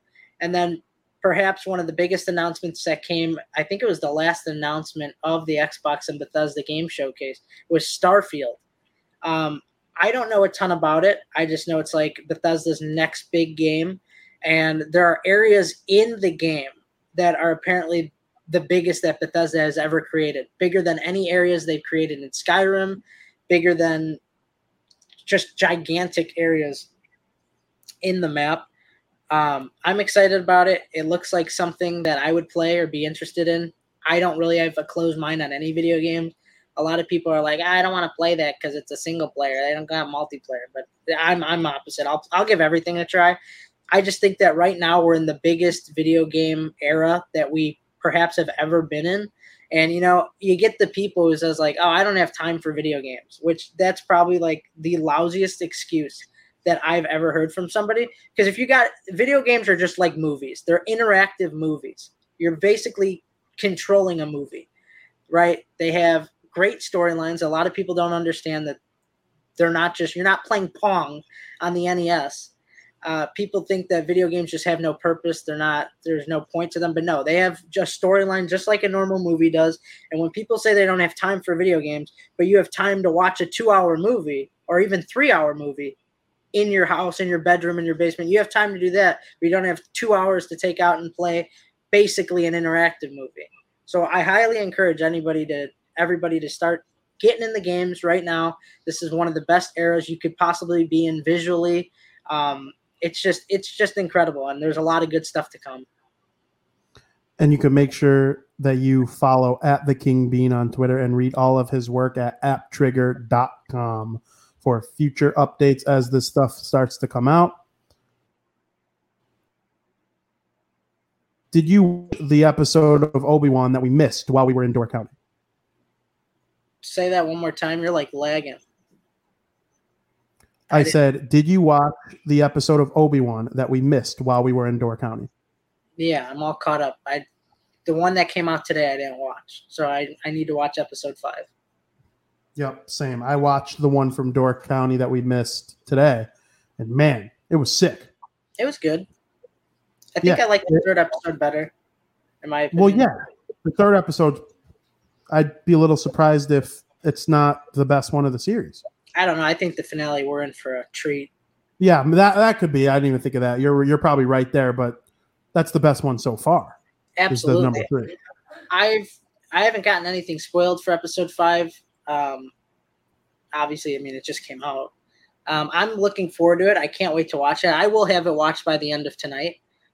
I think, um, no spoil. It's hard to talk about because I don't want to spoil anything.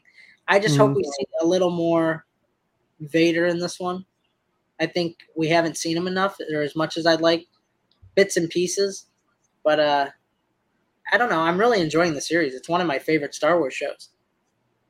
Yeah, I completely agree. I've heard some. I didn't get anything spoiled either, but I've heard some big things about this episode five, and I'm excited to watch it. Mm-hmm. Besides this, what are you watching this weekend? Besides the Stanley Cup final as well, because yeah, obviously. I mean that's just a given. You shouldn't even have to ask that. Um, you know what? AGT started. America's Got Talent. Uh-huh. This has been one of the best seasons, in my opinion, to start off through the first three episodes. There's a lot of stuff that normally I'm not a fan of. And I'm like, wow, this is actually really good.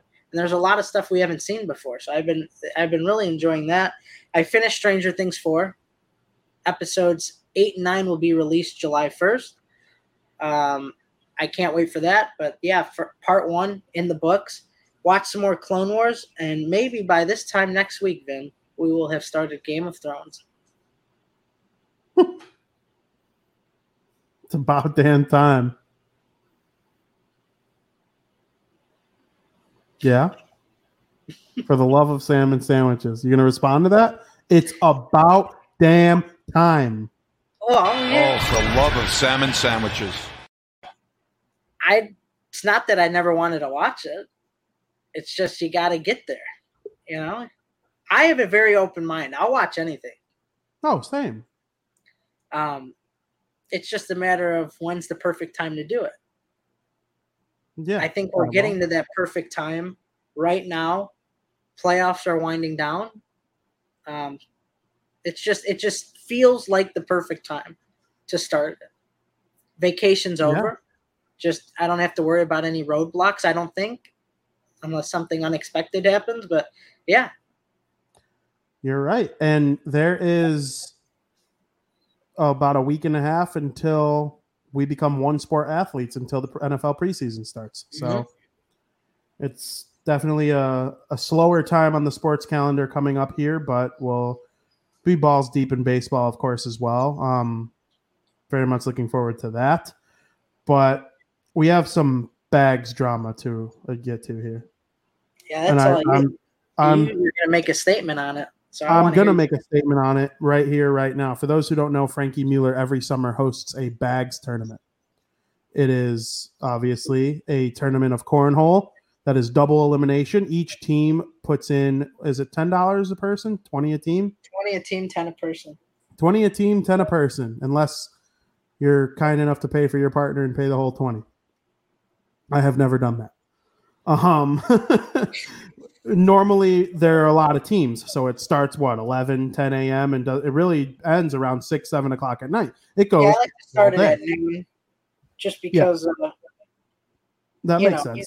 you, you can't start it too late. We're losing daylight. I mean, it stays light, you know, late till after eight o'clock. But still, you like to start it earlier because then after the tournament's over, last year we just chilled.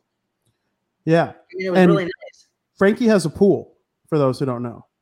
And so it's a bags tournament slash party slash food, swimming. It's literally just the whole package. Skylar Reese, find a partner, my man.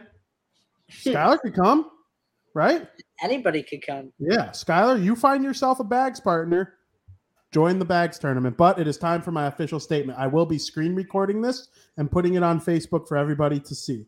So, my official statement on the 2022 bags tournament Joey Gate.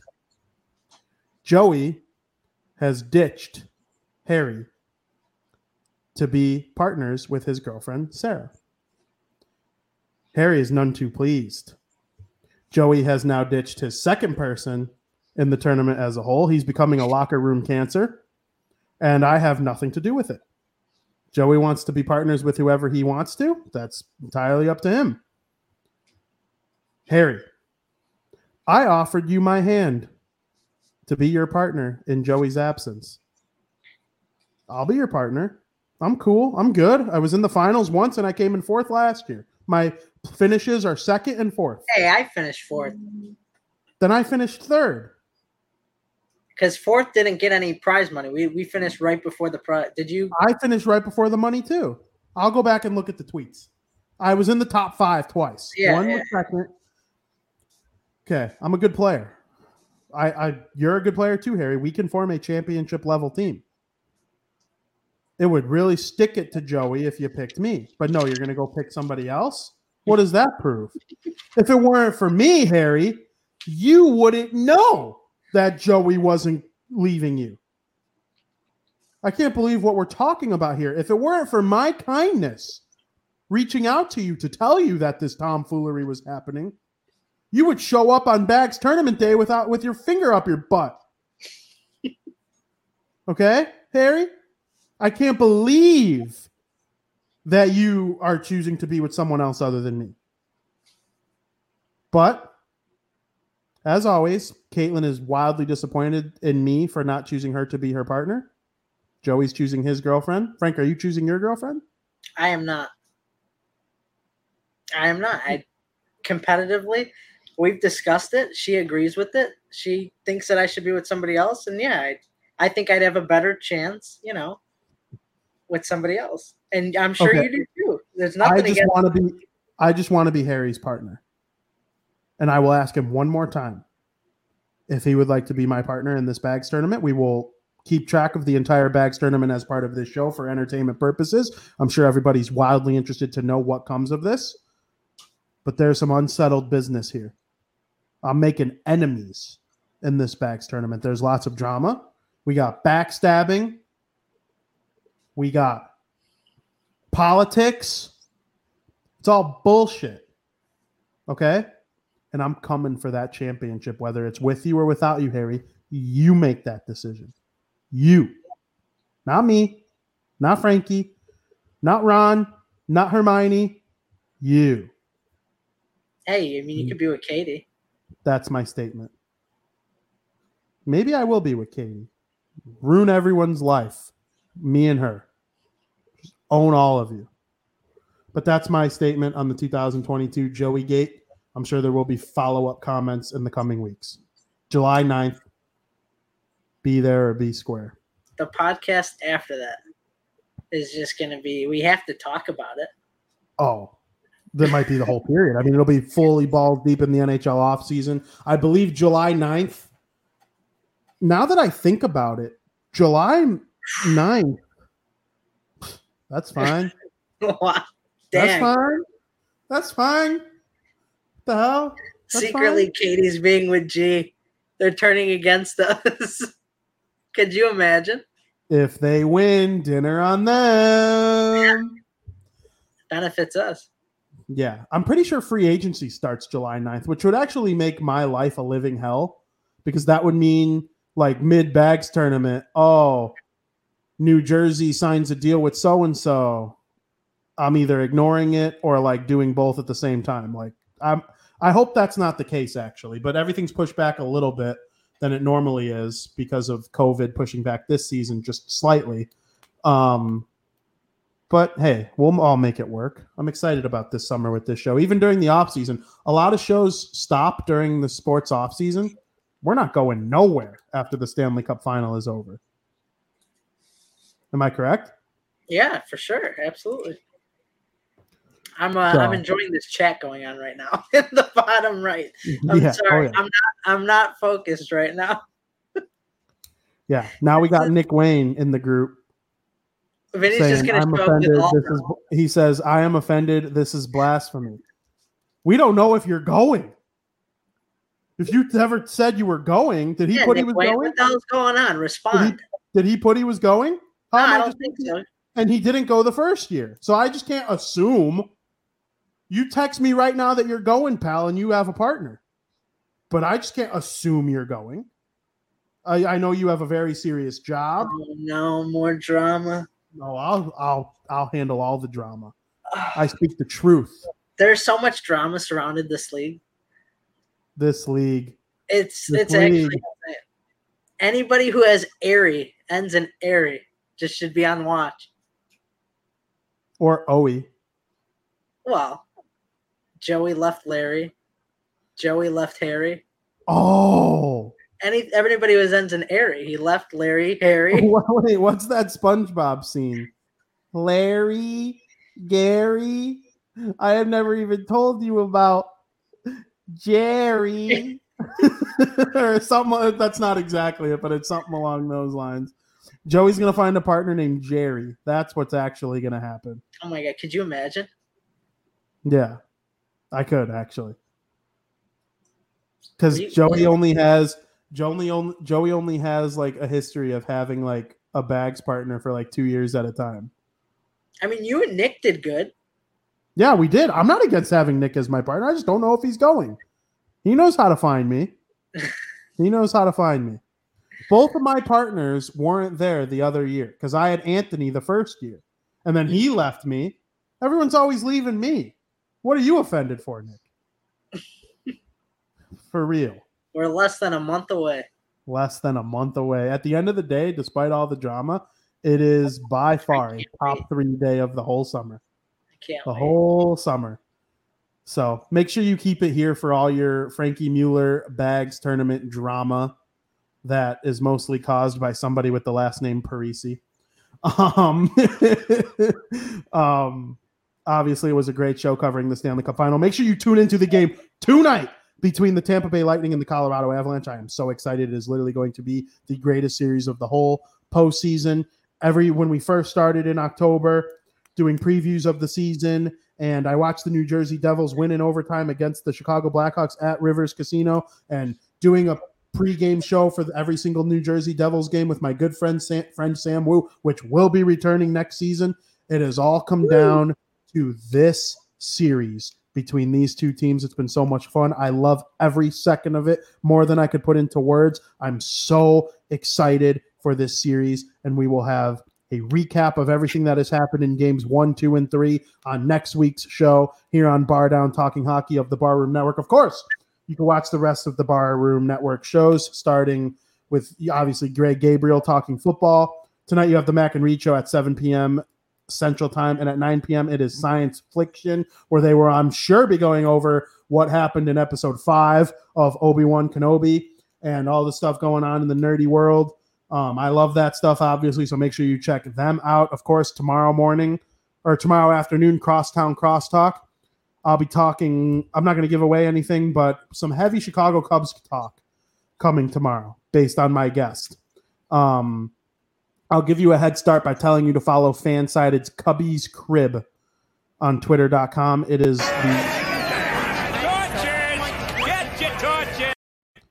that describes the bags tournament. Obviously, you can follow Cubby's crib, get all the Cubs stuff. That was perfect for me talking about the Cubs too, because when I talk about the Cubs, I want to get my torch, and I'm sure Cubs fans probably feel that way after losing eight straight last night, even though they had a five nothing lead thanks to Willson Contreras early in the game. But you know, I'm excited to talk baseball tomorrow on Crosstown Crosstalk. There's obviously all sorts of great shows on the Barroom Network. Football's coming up slowly but surely. Um, Robert Quinn not reporting to minicamp. That was recapped on Dan and Aldo Bear Their Souls last night. I have trade packages on that on DaWindyCity.com that Aldo Gandia actually helped me with. I reached out to him yesterday for some information and opinions on the whole Robert Quinn thing and what the Bears might be able to get for him in certain trades. And he, without hesitation, helped me on that article, and I'm very deeply appreciative to him. So thank you very much. You can check it out on DaWindyCity.com. Frank, what a show. We're forgetting breaking bets. You really you every person on this show serves a purpose. Okay? I'm not perfect. I have it right here on my sheet. But I it's, could be you know what? There's no no, you don't have to be quick. There's nothing wrong with previewing all that stuff though before we get to America's favorite segment of the week, breaking bets.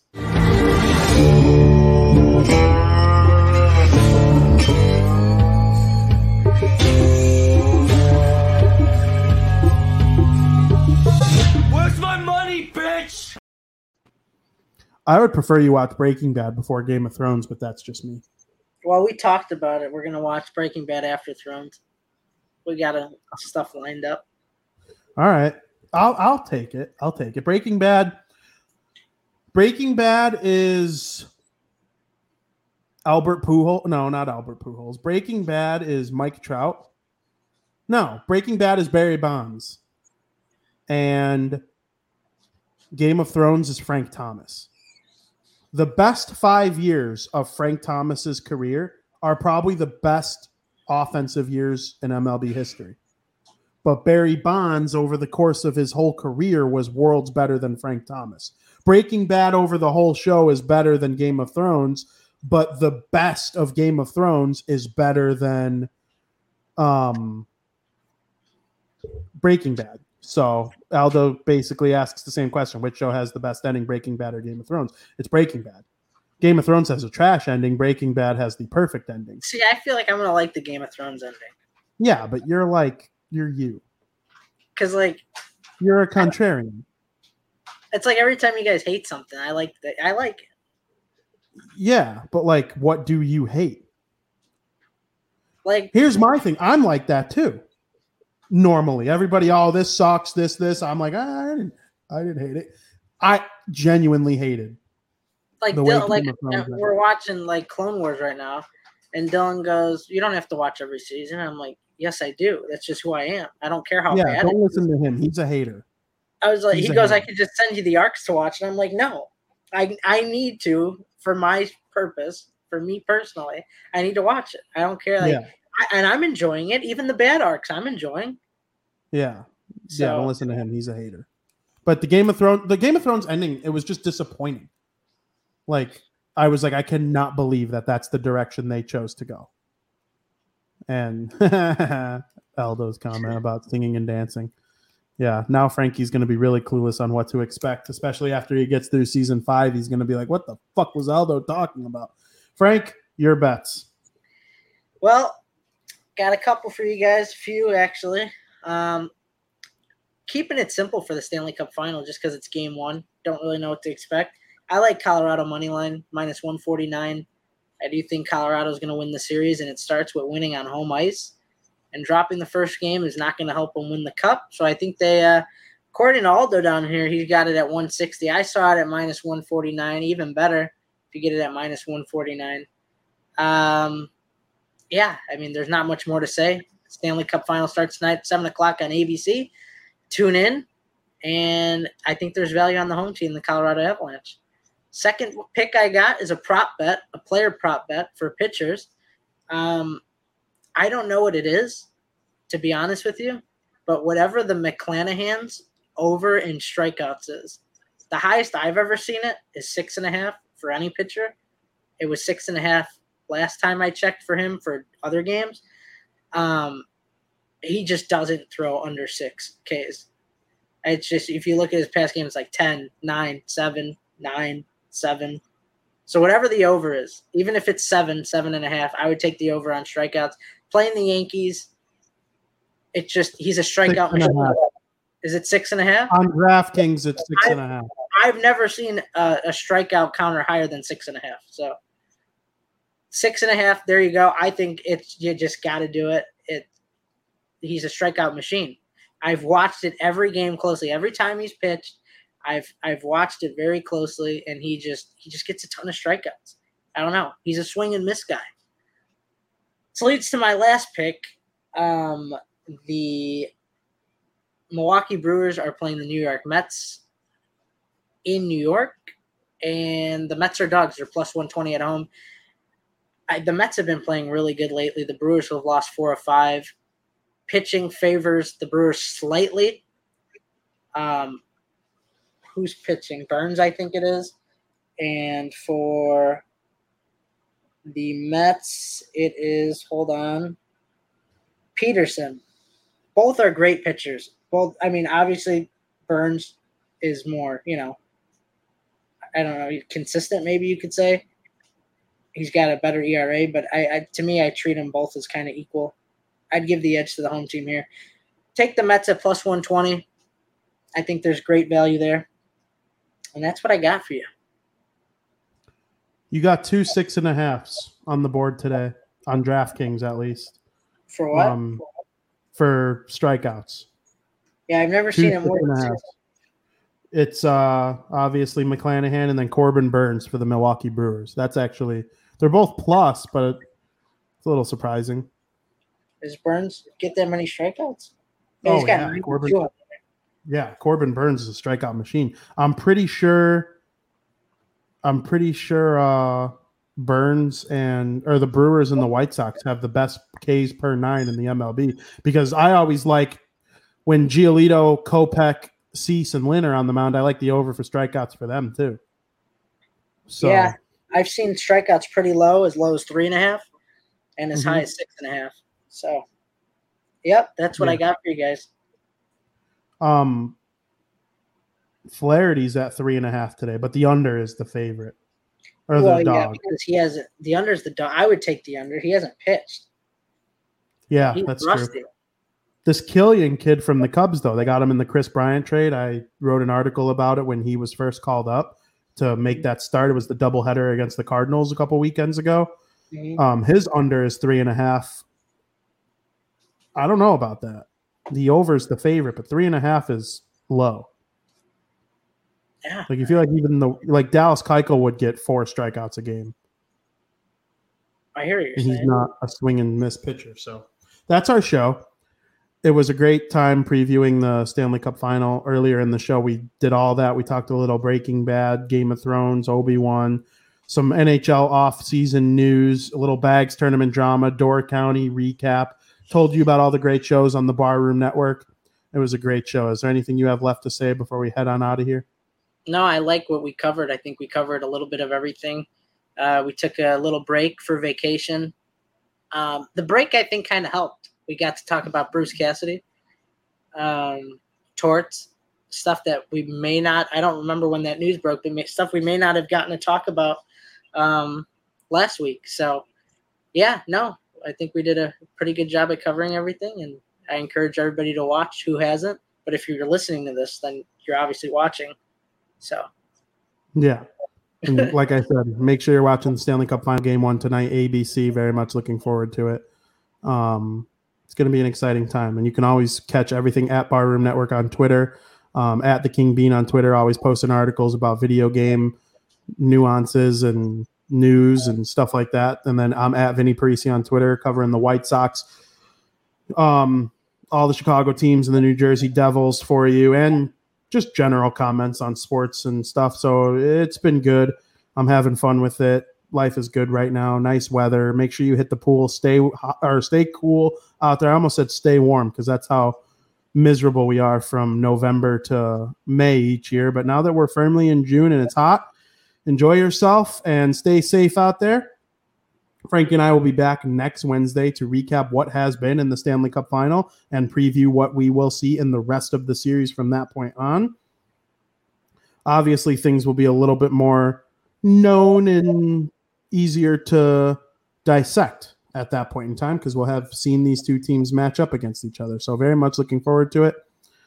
Um, I can't stress it enough to make sure that you're following at the King Bean on Twitter, at Vinny Parisi on Twitter, and as always, love hockey, love family. Thank you for listening.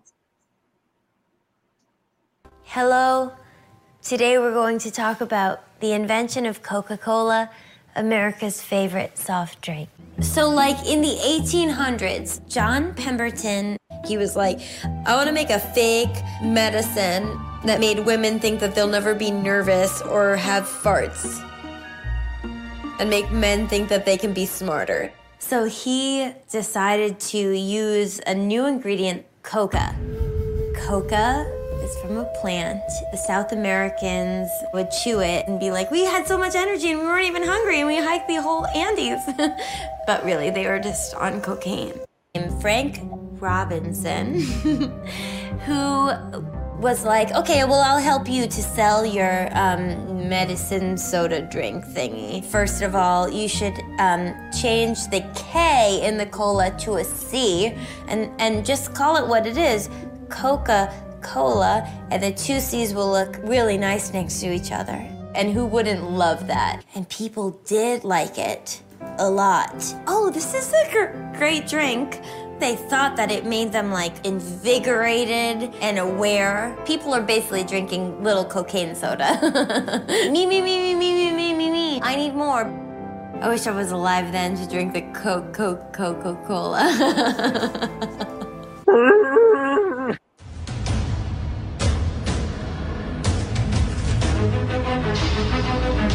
We'll be right back.